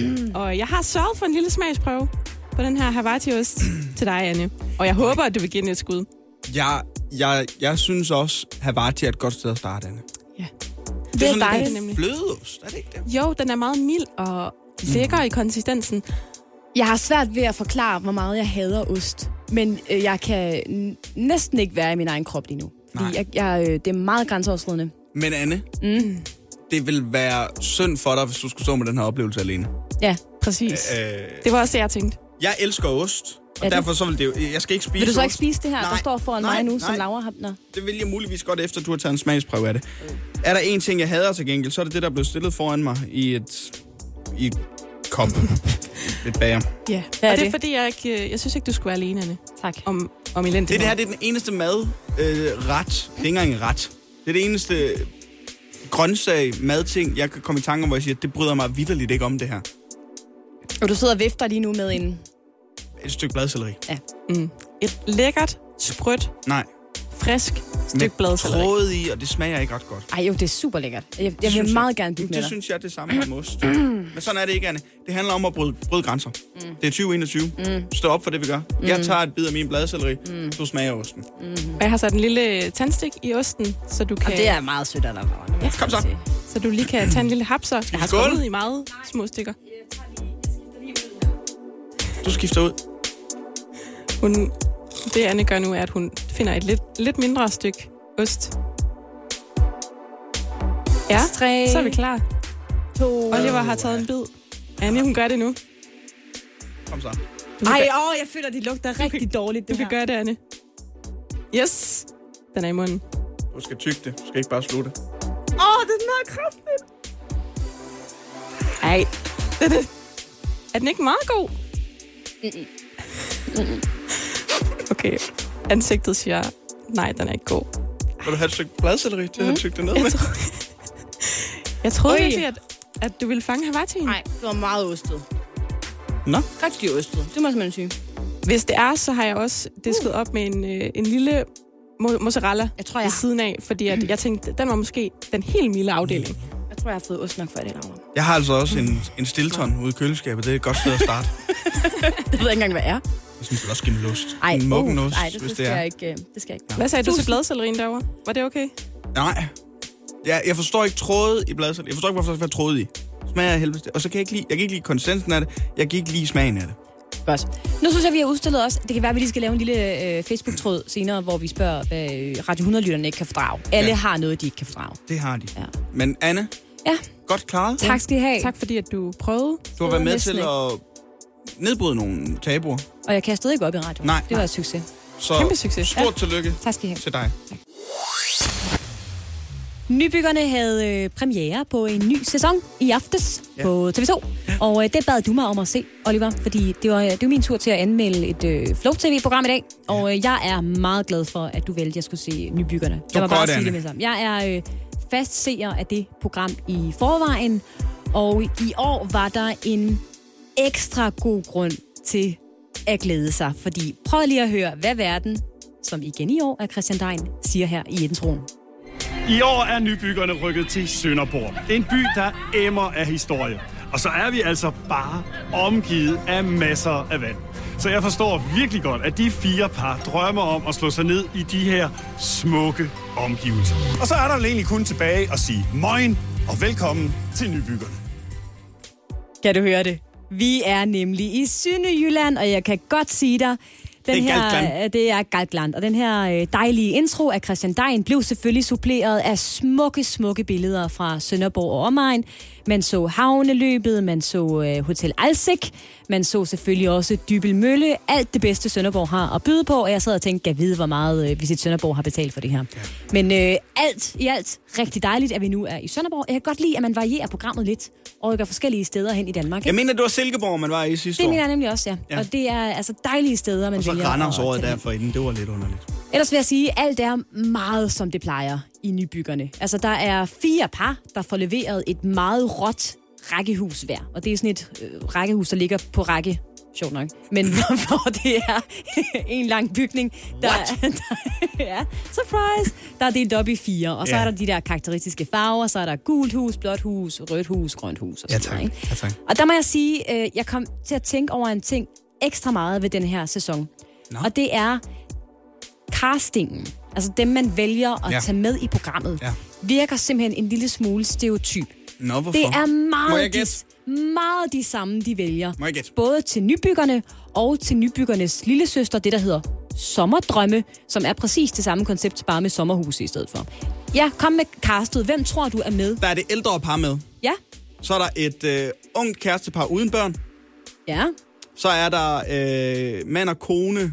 med børn, to-tre børn. Mm-hmm. Og så ved jeg jo, der er øh, ham der, øh, øh, dem, der gerne vil lave Skandistralien-design. Mm-hmm. Øh, hvad der sådan lige definerer dem, det ved jeg ikke, at øh, han er udlænding.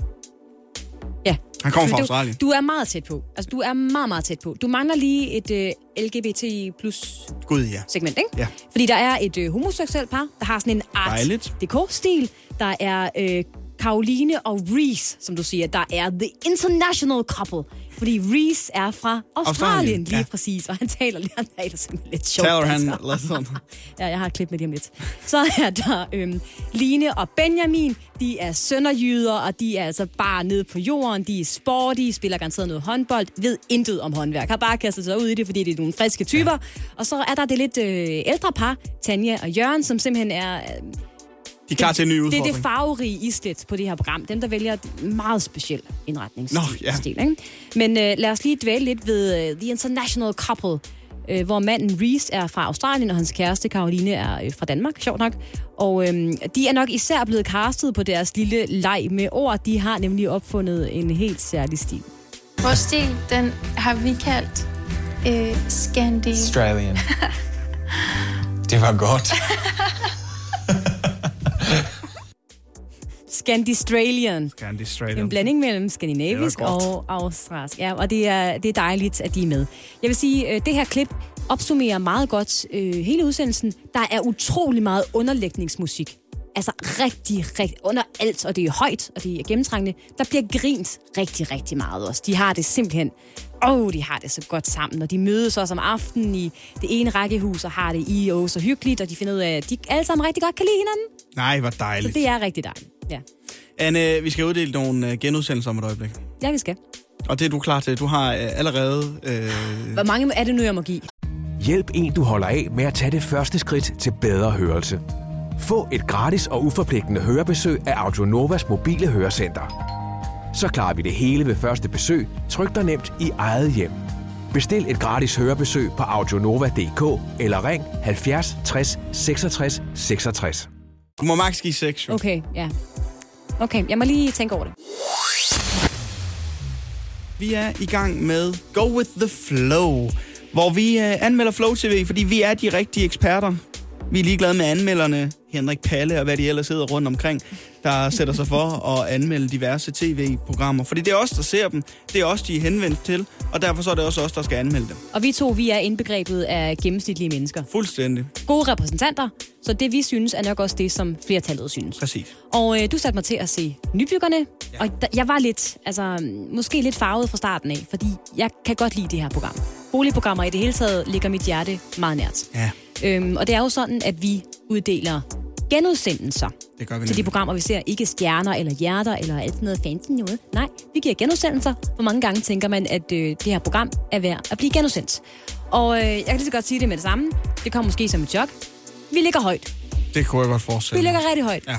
Og det er altså godt hjulpet på vej af, at jeg er jo sønderjyde med kæmpe S. Og øh, vi befinder os i Sønderborg i den her sæson af Nybyggerne. Og der er også et sønderjysk par med, nemlig Line og øh, Benjamin, der på et tidspunkt lige, lige giver øh, Christian Dehn en meget vigtig Moin-lektion. Jeg synes lige, vi skal høre klippet her. Og jeg skal lige lære det der, hvornår det er okay at sige Moin, at når man ankommer, eller når man går, og må jeg godt, når jeg ikke er fra Sønderjylland. Jeg må altid sige Moin. Det er ekstra penge på kontoen. Så ja. Lige om på dagen, så glæder jeg mig til at se, hvor langt de er kommet. Ja, det gør vi også. Og hvor mange tæer jeg er tilbage. Lige præcis, ja. Moin, moin tæer. Ja, hvor er det, hvor er det hyggeligt. Moin. Hvor er det hyggeligt. Man må altid sige Moin. Og det synes jeg er en sætning, vi skal tage med fra programmet, som jeg giver fem ud af seks genudsendelser. Wow. Ja. Dejligt program. Wow, wow, wow. Dejlige billeder af Sønderborg. Dejlige par. Det tegner rigtig godt. Hvad, hvorfor er vi ikke på seks ud af seks? Mm, jamen, der er lidt mere... Nej, der, der, det skal være noget helt ekstraordinært. Det skal være Grey's Anatomy. Eller, nej, eller Den Store Bagdyst. fem ud af seks stjerner til Nybyggerne. Det er altså også flot. Vi det har ikke været så højt før. Nej, vi har, har ikke været ikke. så højt før i vores Go With Flow. Det er rigtig flot anmeldelse, Anne. Tak skal du have. Jeg er glad for, at jeg har startet din nybyggersæson for. Ja, det har du. Tak for det. Vi skal til den ugenlige citat, Chris. Ja, hvor du har haft en eksponentiel udvikling de seneste uger, Oliver. Tak skal du have. Selv tak. Du fik øh, syv point i forrige uge. Du fik otte point i sidste uge. Ja. Skal vi se, om vi kan øh, komme op på ni point i dag? Der er jo... Øh, jeg vil ikke love noget af det. Der er jo ti at hente. Ah, men jeg vil sige, det, det synes jeg godt, jeg kan forlange. Men jeg vil dog sige, Jeg vil godt kalde dig vinder af ugens citatquiz, hvor du er den eneste deltager, hvis, du, du, øh, hvis du når op på otte ud af ti point. Tak skal du have. Skal vi aftale det? Ja, det synes jeg godt, vi kan. Jeg har forberedt fem citater, som jeg har håndplukket fra øh, nogle af de historier, vi har talt om i ugens løb. Så er det op til dig at gætte, hvilken historie det drejer sig om ud fra citatet, og ikke mindst, hvem der har sagt eller skrevet citatet. Og jeg vil gerne lige høre dig, om du har fundet din bosserlyd, sådan så jeg ved, hvornår du har et bud på, hvem der kan have sagt eller skrevet citatet. Det kan du tro. Mm. Min bosserlyd i dag, det er den her. Skandistralien. Det er en rigtig irriterende bosserlyd. Kan du sætte lidt flere ord på den? Ja, men det er jo fra øh, den nye sæson af Nybyggerne. Nå. Øh, ja, ja. Ah, og, øh, ja. og parret i et af husene. Jeg kan ikke huske, hvad farvehus det er. Nej. Det er i hvert fald Reese, ja. Som er fra Australien. Ja. Australia. Australia. Og hans danske kæreste, kone. Ja, som ingen kan huske, hvad hedder. Jeg kan ikke huske hende, jeg Ej, kan bare jeg huske Reese. Ja. Og det er deres stil. De har lavet deres egen stil. Skandistralien. Skandistralien, og så får de lige til sidst. Ja, lige præcis. Dejligt øh, citat, og en dejlig bosselyd, du har fundet, Oliver. Så lad os, øh, lad os begynde. Første citat lyder sådan her. Det skal nok lykkes, og det er kun et spørgsmål om at sidde længe nok og vente. Det skal nok lykkes. Det er kun et spørgsmål om siden. Yes, det er historien om øh, kæresteparret, som er i gang med at skrive en ny bæverbibel. Og øh, jeg kan huske, han hedder Mikkel... Mikkel... Nej, buh, det er sådan halvt... Det er lidt spansk efternavnagtigt. Jeg går med Mikkel. Det er, fordi han mangler et billede af bæveren, der parer sig til, øh, sit, øh, til deres nye bog om bæveren. Og hvad var det for et indslag, siger du? Hvad det er? Hvad for et indslag? Ja... Hvornår var det, vi talte om det her? Øh, onsdag måske. Onsdag mm. eller tirsdag eller onsdag. Talte vi om det. Mm. Øh. Ja. Jeg kommer til at give dig nu to point. Fordi det er korrekt. Han hedder Mikkel, og det er fair nok, du kunne efternavnet, fordi det er specielt. Han hedder Jesse Kuel. Ja, det er sådan noget spansk. Og det er helt korrekt udtalt af mig. Og øh, han er sammen med sin hustru i gang med at skrive øh, Bæverbiblen, der hedder Bæveren i Danmark. Ja. Og de mangler et billede af... Øh, akten, hvor bæveren, bæver... Par, ja, som vi jo alle sammen ved foregår i hvilke måneder, Anne? Jamen, det er jo i øh, efterårsmånederne. Det er jo januar og februar. Det er ja. Lige præcis. Ja. Øh, og det var i Lokalnyt, at du havde den historie med. Det er rigtigt, med. Ja. ja. Men onsdag, det var i onsdag. Er fuldstændig yes. rigtigt. To point. Mit bud er, at det er sket af ren nysgerrighed, men jeg ved det ikke. Uh. Skandistralien. Oliver? Det er fra Nehov, var det din data? Øh, hvor to ansatte i Horsens Kommune har været inde og øh, simpelthen gik på nogle personfølsomme øh, oplysninger. Mm-hmm. Og han hed... Han hed Jes, personen, der har sagt det her. Det er rigtigt. Det er fuldstændig sådan. Rigtigt. Altså, det er meget overlegen start, Oliver. Det må oh, jeg simpelthen sige. Ja. Og øh, for at uddybe, så hedder han Jes Svendinggaard, ja, direktør ja. For velfærd og sundhed ja. I Horsens Kommune, ja. Efter at have afskediget to medarbejdere for at have slået ulovligt op i C P R-registret intet mindre end tre hundrede gange. Ja. Wow, fire point, Oliver, ud af fire mulige. Tredje citat kommer her. Jeg tror, der er en grund til, at man ikke har slimfedtsvætre. Skandistralien. Det er ugens komiker Jakob Trane, der har sagt det, i forbindelse med øh, hans... Kæreste øh, har strukket en sweater til ham, som er meget tight på, på ærmene, ærmerne øh, og meget poset på maven. Og det fortalte han også i hans øh, break, hvor han selv må bestemme, hvad vi skulle snakke om, i mandags, der er hun på besøg. Det er også fuldstændig korrekt, Oliver. Altså, jeg kan... Jeg sætter, jeg sætter to streger mere og konstaterer her, yes, du har seks point ud af seks mulige, og der er altså fire point tilbage at hente. Kan vide, om du også tager dem. Det er, jeg er oh, lidt i chok over, hvor godt jeg kom fra land. Lad os lige sunde os lidt. seks ud af seks point indtil videre uh, til yeah. uh, yours truly. Citatquizzen første oktober to tusind og enogtyve. Skriv det ned, mand. What a day. Og jeg gentæller, jo, der, du har seks point ud af seks mulige, Oliver. Det er flot, det må jeg sige. Der er stadigvæk fire point at hente. Lad os se, om du kan få fuldt hus. Og altså gætte, hvem der har sagt eller skrevet de citater, jeg præsenterer for dig nu.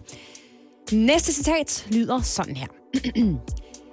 Han har ikke givet os det værk, vi har regnet med, men han har givet os noget, der er ret interessant. Skandistralien.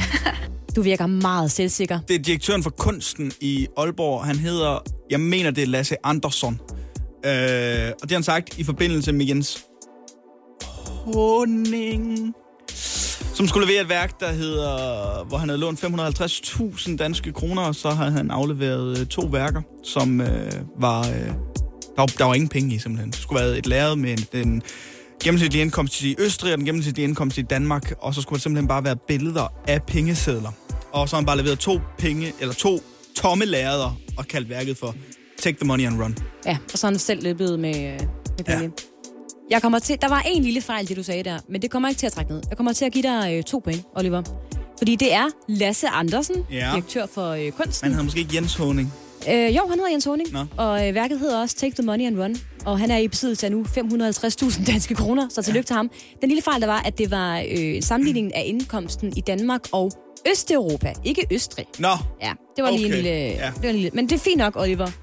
Du får to point. Så har jeg otte, så har jeg jo vundet. Du har i princippet. Jeg skulle have otte ud af ti point for at vinde. Skal du have fuldt hus? Det finder vi ud af nu. Det er første gang, det nogensinde skulle ske i så fald. Ja, det er, altså, det er historisk, det vi har gang i her. Okay. Næste, eller sidste citat er det faktisk, kommer her. Jeg har vist den til naboerne. De kan ikke lade være med at grine. Skandistralien. Jeg ved ikke, hvad han hedder. Jeg ved ikke, hvad han hedder. Det var din historie i Lokalnyt, som du havde fanget i øh, Odense, Ugebladet Odense, hvor en mand, tidligere gartner, øh, simpelthen havde hævet en gulerod op i sin have, som simpelthen lignede en øh, to ben og en tidsmand. Øh, det er historien. Ja. Jeg kan simpelthen ikke huske, hvad manden han hedder. Det er et meget almindeligt dansk navn. Jeg kan godt sige så meget. Det er rigtigt. Historien er fuldstændig korrekt. Jens Andersen. Oliver, jeg giver dig, øhm, jeg giver dig halvandet point. Nej. Jo. Så du får i alt i alt ni komma fem point, fordi han hedder Jens Clausen. Oh. Meget, meget flot. Meget tæt på. Du var da ikke helt. Men du har fuldstændig ret i, at han er pensioneret gartner, bor i Odense bydelen Højby. Han har hævet en øh, gulerod op af jorden, der simpelthen ligner øh, en mands underkrop, inklusiv øh, meget fin stående Øh, køn og det hele, ikke? Ja. Så øh, Oliver, jeg tæller op her. Du har fået ni komma fem point ud af ti mulige i øh, ugens tagquiz. Så min eksponentielle stigning fortsætter. Fortsætter, ja. Så må vi se, om du når øh, ti i sidste uge. Ikke desto mindre. Næste uge. Næste uge. Ikke desto mindre får du lige et lille... Der, bliver, der bliver knipset herfra. En anerkendelse fra Anne Lavett. En anerkendelse, ja. Åh, oh, ja, selvfølgelig. Hedder det. Og så skal vi til, hvad der jo er øh, min hovedhistorie den her morgen, Anne. Ja, det kan jeg forstå. Der er en kænguru, der er på fri fod i Nordjylland. Det har den været i fem måneder nu. Den er stukket af fra det, der hedder Kattegat Strand Camping i Østerhurup. Og mit første spørgsmål er jo, hvordan i al verden det her det kan lade sig gøre. Øhm, campingfatteren deroppe, han hedder Jørgen. Han gider ikke tale om den her kænguru mere. Han vil bare gerne have den fanget. Ja, det må også være en del spørgsmål, der er opstået. Og det kan vi godt forstå, men derfor så vi gribe det lidt anderledes til værks, vil jeg sige. Ja, fordi øh, vi har også undret os, hvordan kan en kænguru overleve i den danske natur i fem måneder? Vi har ringet til en ekspert. Det har vi nemlig. Mikkel Stelvig, godmorgen. Godmorgen. Du er chefzoolog i uh, Zoologisk Have i København og ved en uh, hel masse om det her lille hoppende dyr, kænguruen. Mikkel, hvordan kan sådan et pungdyr fra Australien overleve i fem måneder i uh, den danske natur? Jeg elsker Nordjylland, men det er trods alt ikke Australien. Nej. Nej, og så bliver man måske snydt lidt, fordi de fleste af os tænker på Australien som det der fuldstændig vilde, tropiske, regnskovs, ørkenagtige land. Men altså, tager du ved sydpå, og måske endda også Tasmanien og sådan noget, ja, så er vi jo tættere på noget af det, der minder om Danmark. De får også sne, og der er også kænguruer i bjergeområder og sådan noget. Så det er ikke sådan et dyr, der bare fuldstændig skal bage i solen og hoppe rundt i, i regnskoven. Men hvad er der at spise for en kænguru i Østerhurup i den fri natur? Ja, der er, vil jeg sige, stort set det samme, som der er til alle rådyrene, eller kronedyrene, som går rundt der. Altså, tænk, tænk på, på kænguruerne, som er Australiens svar på hjorte. De spiser græs og, og, og blade og små urter og, og hvad der nu er. Det er der jo sådan set også masser af den danske natur, i hvert fald om sommeren. Mm. Og der er der også lidt her om efteråret, og, og måske er der jo lidt tilbage. Man kan igen sammenligne med mange af de hjorte, vi har i den danske natur. De klarer sig fint gennem vinteren. Nu skal vi selvfølgelig sige, at det er alt efter, hvilken kænguruart det er, fordi der er selvfølgelig en lille smule forskel på, på nogle kænguruer. Der findes rigtig mange kænguruer i Australien, øh, så, så de har lidt forskellige områder, de lever i og sådan noget. Men jeg tror, at den her, vi snakker om, det er nok en af de her Ja, nu kunne jeg ikke lige helt, jeg er ikke helt klar over, hvilken art der, men det er en af de der små wallabies, og måske nok den brunhalsede wallaby eller brunhalsede kænguru. Og det er altså en af dem, der vi finder nede i den sydlige del af Australien, hvor der også kan blive koldt og, og mangel på, på lidt græs om vinteren. Jørgen, ham der ejer den her campingplads, hvor kænguruen er stukket af fra, han siger, at nu er han simpelthen træt af at tale om den her kænguru, nu vil han bare gerne have den fanget. Hvis han nu skal lave en kængurufælde, altså lave en fælde, som helt klart ville lokke den her kænguru til, hvad skulle han så lægge af kænguru-delikatesser i den for at få den, øh, for at få den hen? Ja, nu kan det være, at den kænguru elsker noget eller andet specielt, det ved jeg ikke, men, men altså... De, kan, de, de er sådan set ret vilde med de her, nu siger jeg foderpiller, men det er sådan nogle øh, nærmest sådan lidt tørkostpiller, som, som, vi, som man også bruger til, øh, ja, i landbruget til, til kvæger og sådan noget, som, som er plantebaseret, ikke? Men som bare er lidt mere koncentreret, og som jeg tror mange dyr synes er, er kan være spændende at spise. I hvert fald hvis den har været vant til at spise græs og alt muligt andet i, i, i fem måneder nu ude i naturen. Så synes man måske, det her det er lidt mere spændende. Mm. Så, så det, det, det vil jeg da prøve. Og måske også noget af det, som den har været vant til at få, dengang den stadigvæk hoppede rundt der på, på campingpladsen. Så, så det, det kunne da være, det var en idé. Mikkel, nu er det et tænkt eksempel, men jeg er jo fra Nordjylland og interesseret i, at den, den nordjyske natur simpelthen har det godt, og der er noget folk, de skal komme og se. Men hvis nu, teoretisk set, at... Øh, at jeg kunne slippe en, en kænguru ud af det modsatte køn end den kænguru, der er sluppet løs. Er forholdene i Nordjylland så til, at de vil kunne parre sig, og der dermed vil komme en hel kængurufamilie i Nordjylland lige pludselig? Ja, nu er vi på det teoretiske plan, det har du ret i, men, men, øh, men altså jo, igen forudsat, at øh, den finder noget at spise, og det har vi jo, det har vi jo fastslået, det kan de nok godt, måske også en, en mild vinter i Danmark. Så skal, så skal kængurumor jo også finde et sted, hvor, hvor hun synes, det er, det er rimelig trygt at, at have, have de her unger, i hvert fald føde dem, men, men ungerne jo hopper jo, eller kravler jo øh, rimelig hurtigt op på pungen og, og er beskyttet der. Det er igen en af fordelene hos kænguruerne, øh, så, så hun kan komme frit omkring stadigvæk selv med et par unger i, i pungen. Så, så jo, det vil jeg sådan set godt tro, at øh, kunne lade sig gøre.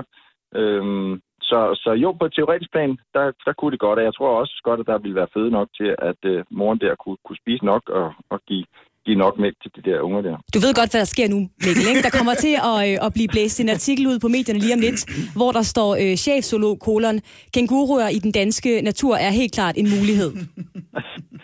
Jamen, det, det kan jeg selvfølgelig godt tænke på. Teoretisk bredt er det jo en mulighed. Så kan vi jo så kan vi snakke lovgivning, og det er nu også okay. Ja, jo, jo, jo, jo. Vi tager det praktiske. Men, altså, men, men jo, og det, men så kunne vi jo tage et lang liste af alle mulige spændende dyr rundt omkring i verden, som, som i princippet kunne være spændende her i, i Danmark. Det kan der være, også ja, det kan være vi ringer. Som er blevet sat ud, ikke? Som, som, som også er her, men, men, men det er jo da en snak. Det kan være, vi ringer til dig næste uge og får en, en opfølging på det også. Ikke desto mindre skal du i hvert fald have uh, tusind tak for din uh, tid her til morgen. Altså Mikkel Stelvig, chefzoolog i Zoologisk Have i uh, København. Ha' en dejlig fredag, Mikkel. Tak skal du have. I lige måde. Anne, jeg er stor fan af din citatquiz. Den er også god. Den får mig, ja. Den får mig sgu op på dupperne. Ja, det gør den. Og så er jeg jo et øh, udpræget konkurrencemenneske, så selvom der ingen decideret modstander er, så føler jeg stadigvæk, at jeg skal vinde og forbedre mig gang for gang. Mm. Og øh, jeg er også blevet inspireret af din citatquiz til at øh, lave min egen quiz til dig. Ja, og det er jo ikke noget, jeg er blevet øh, specielt involveret i. Det er jo sådan, at det er... Øh mig, der plejer at beslutte, hvad jeg synes, vi skal lave i vores program. Ah, ah, rolig nu. Okay, du er der også. Den quiz, øh, den hedder i dag øh, septemberquizen. Nå. Kan du gætte hvorfor? Fordi vi lige er gået ud i september. Korrekt. Og øh, okay. Når jeg udvikler noget, så går jeg selvfølgelig all in. Og øh, tanken er, Anne, at du får hundrede sekunder. Ja. Jeg har øh, elleve spørgsmål om ting, som vi har talt om i programmet i løbet af september. Wow, okay. Og så ser vi, hvor mange rigtigt du får. Ja. Og så kan vi jo følge med i, hvilken måned du bedst kan huske, når vi kommer lidt flere igennem. Så når vi når første november, så kommer den så til at hedde... Oktoberquizzen. Og når vi når øh, første december, kommer den så til at hedde... Novemberquizzen. Korrekt. Jeg har forstået måde, systemet. På den måde, så kan vi ligesom sørge for, at du også er oppe på dupperne. Ligesom du forventer af mig i citatquizzen. Jeg elsker, at du bare har udvidet konceptet og øh, fået det til at gælde for en hel måned. Ja. Sådan en måned, det er jo lang tid, Oliver. Det er lang tid, Anne. Men det er ting, vi har talt om. Uh. Ting, og hvad, der har været en del af programmet. Og hvad skal jeg svare på? Der er forskellige spørgsmål. Okay. Er du frisk? Jamen, jeg er frisk. Jeg tror måske lige, du skal tage en tår vand, for det kommer til at gå hurtigt. Jeg har ikke engang noget vand. Jeg tager lige det her kap. Ja. Okay. Mm. Hop, hop. Nu er jeg klar. Du er klar nu? Mm. Ja. Okay. Så siger vi tre, to, et. Vi har haft premiere på Danmarks bedste bænk, men hvor lå de tre bænke, som Laura har anmeldt? Hillerød, øh, Næstved og, øh, bam, bam, bam, bam, og øh, Ishøj. I starten af september, nogle dage efter den egentlige konkurrence, så var der mistanke om snyd i konkurrencen om at finde Danmarks bedste burger. Hvad hed stedet, som løb med titlen? Hungry Dane. En firser-klassiker er en sang rundet i september over en milliard streams på YouTube, takket være et internetfænomen. Hvad oh, hedder sangen? Nej. Yeah. Uh, never gonna give you up. Vi lavede en afstemning for at finde den rigtige vinder mellem Robben og Burger King. Hvem vandt den afstemning? Ja, det gjorde Burger King. Hvad er den bedste måde at transportere et bedøvet næsehorn? Åh oh, nej. Åh, oh, det, var, det var med ryggen nedad. Det var, det var, ja, den skulle ligge på ryggen i den der... Øh, ja, den skulle ligge på ryggen. Og mens vi er ved Ig Nobelprisen, en tysk forsker fandt ud af, at hvad er mere effektivt end næsespray? Øh, øh, orgasmer. Hvad er navnet på det nye parti, som den femtende september fik nok vælgererklæringer, og som nu er opstillingsberettiget til det næste folketingsvalg? Det må være Moderaterne. En afdeling af beredskabet i Danmark havde en klar opfordring til sine borgere i løbet af september. Hvad var opfordringen? Øhm, øhm, pas på, pas på buskene. Pas på ikke at vælte ned i buske og sidde fast i tornebuske. Hvad hedder den nye James Bond-film? No Time to Die. Hvilken kommune har haft tusinder af borgers navne, adresser og personnummer liggende frit tilgængelige på internettet på en hjemmeside? Aarhus, Aarhus. En japansk flaskepost skyllede i løbet af september i land på Hawaii efter mange år. syvogtredive. Uh, du nåede det. Uh. Jeg er presset. Du nåede det. Du nåede det, Anne. Jeg tror ikke, jeg har svaret rigtigt på med sammen. Ja, nej, dog, jeg dog sige. Nej, det er ikke sikkert. Vi, øh, vi kan samle op på det lige om et øjeblik. Godt klaret, Anne. Altså, puha, nu kan jeg bare bruge noget vand, faktisk. Ja, det kunne det, du godt. Fik det meget varmt. Og øh, du har fået pulsen igen, Anne. Ja, jeg det føler lidt, at, at jeg er blevet udsat for et øh, bagholdsangreb. Fordi du har åbenbart allieret dig med vores praktikant Laura om men, lige at tælle sammen. Men prøv at mærke efter inde i mausen. Synes du ikke, det var dejligt? Øh, det, jeg synes faktisk, jeg klarede det rigtig godt. Ja. Det må jeg sige. Jeg, ja, var, men, jeg var dygtig. Men så lad os se, fordi øh, det første spørgsmål, det var jo, hvor lå de tre bænke, som Laura har anmeldt i Danmarks bedste bænk? Ja, og så, så er det allerede tre bænke. Ja. Det, øh, og du famlede i den, Anne. Jeg gør det. Nå. Fordi det har henholdsvis været i Mileparken. Ja, den glemte jeg. Ja. Det har været i Ishøj Golfklub. Ja, og så har det været på Inghave Plads. Nå, det er selvfølgelig rigtigt nok. Ja. Så der var nul point. Ja, modtaget. Danmarks bedste burger. Hvad hed restauranten, der løb med stedet? The Hungry Dane. Det var rigtigt. Det var et point. Ja. En firser-klassiker, som uh, rundede over en milliard streams på YouTube. You've been wrecked. Rickrolled. Rickrolled hedder det, ja. Never gonna give you up. Ja. Det er også rigtigt. Ja, tak. Vores afstilling mellem Burger King og Robben. Ja. Det var Burger King, der vandt. Det var, King, ja. det, var uh, det er flot, Anne. Ja, tak skal du have. Så uh, det er tre. Ja. Den bedste måde at transportere et bedøvet næsehorn på. Der sagde du på ryggen. Jamen, det er fordi, det var en, det var en fra Ig Nobel, hvor de havde undersøgt, og det var noget med, at man skulle løfte dem op. Jeg, kan ikke, jeg kan ikke godtage den, fordi den Nej. bedste måde, øh, og det er forskning, der viser det her, Anne, det ja. er, hvis man hænger fra deres fødder, så deres lunger ikke bliver knust. Så simpelthen vende... Nå, med hovedet nedad. Hovedet ja, okay. Nedad. Ja. Ja, fint nok. Øh, og så en tysk forsker fandt ud af, at hvad var mere effektivt end næsespray. Der sagde du orgasmer. Ja. Og, øhm, og det er også rigtigt. Ja, men det, svaret er sex. Nej, ikke bare sex. Og man kan jo ikke, altså... Nej, den får jeg, fordi jeg kan huske det her. Det var nemlig orgasmer, der gjorde det. Så den får jeg. Videre? Nej, jo. Svaret var sex. Anne. Sex rigtigt. Og man kan jo godt... Og det, det, det, det tror jeg, du kan skrive under på. Man kan godt have sex uden at få en orgasme. Kan det komme videre nu? Så den er også forkert. Nu bliver det akavet. Så var det uh, Moderaterne, opstillingsberettiget, det er du ret i. Ja. Uh, beredskabet, der opfordrede til... Eller folk skulle lade være med at hoppe ind i buskene. Det havde du også. Og vælte ned i buske, ja. No Time to Die hedder den nye James Bond-film. Hvilken kommune, der har haft borgers navne, mm. adresser, personnummer, liggende frit tilgængeligt på nettet på en hjemmeside, der sagde du? Aarhus. Det er også korrekt. Ja. Og du svarede noget lige at svare rigtigt på. Det var syvogtredive år. Var det rigtigt med den flaskepost? Den her flaskepost altså har øh, været på havet. Laura, vores kære praktikant, du har talt sammen. Det har jeg. Der var elleve spørgsmål. Mm-hmm. Hvor mange har, øh, har Anne fået? Hun har fået otte rigtige. otte rigtige otte ud af elleve, Anne. Hvor er det flot. Rigtig flot. Hvor er det flot. Det er imponerende. Ja. Jeg vil sige, det er næsten bestået. Nej, det er bestået. Vi skal have ni, før det er bestået. Nå, ej, hvor belejligt. Det er ligesom i citatkvisten, der skal jeg have otte ud af ti. Det vil sige, du skal have ni ud af elleve. Før ja, men du er til gengæld også forberedt på, at der kommer en citatkvist. Nå, ja, ja, okay. Men okay, Oliver, jeg kan forstå på dig, at du har besluttet, at den her quiz vender tilbage om en måned. Ja, det gør den. Ja, så kan jeg love dig for, at jeg terper inden da. Jeg kan godt begynde at gå. Ja. Rigtig god indsats, Anne. Tak skal du have. Godt gået. Godmorgen. Det her er Radio hundrede.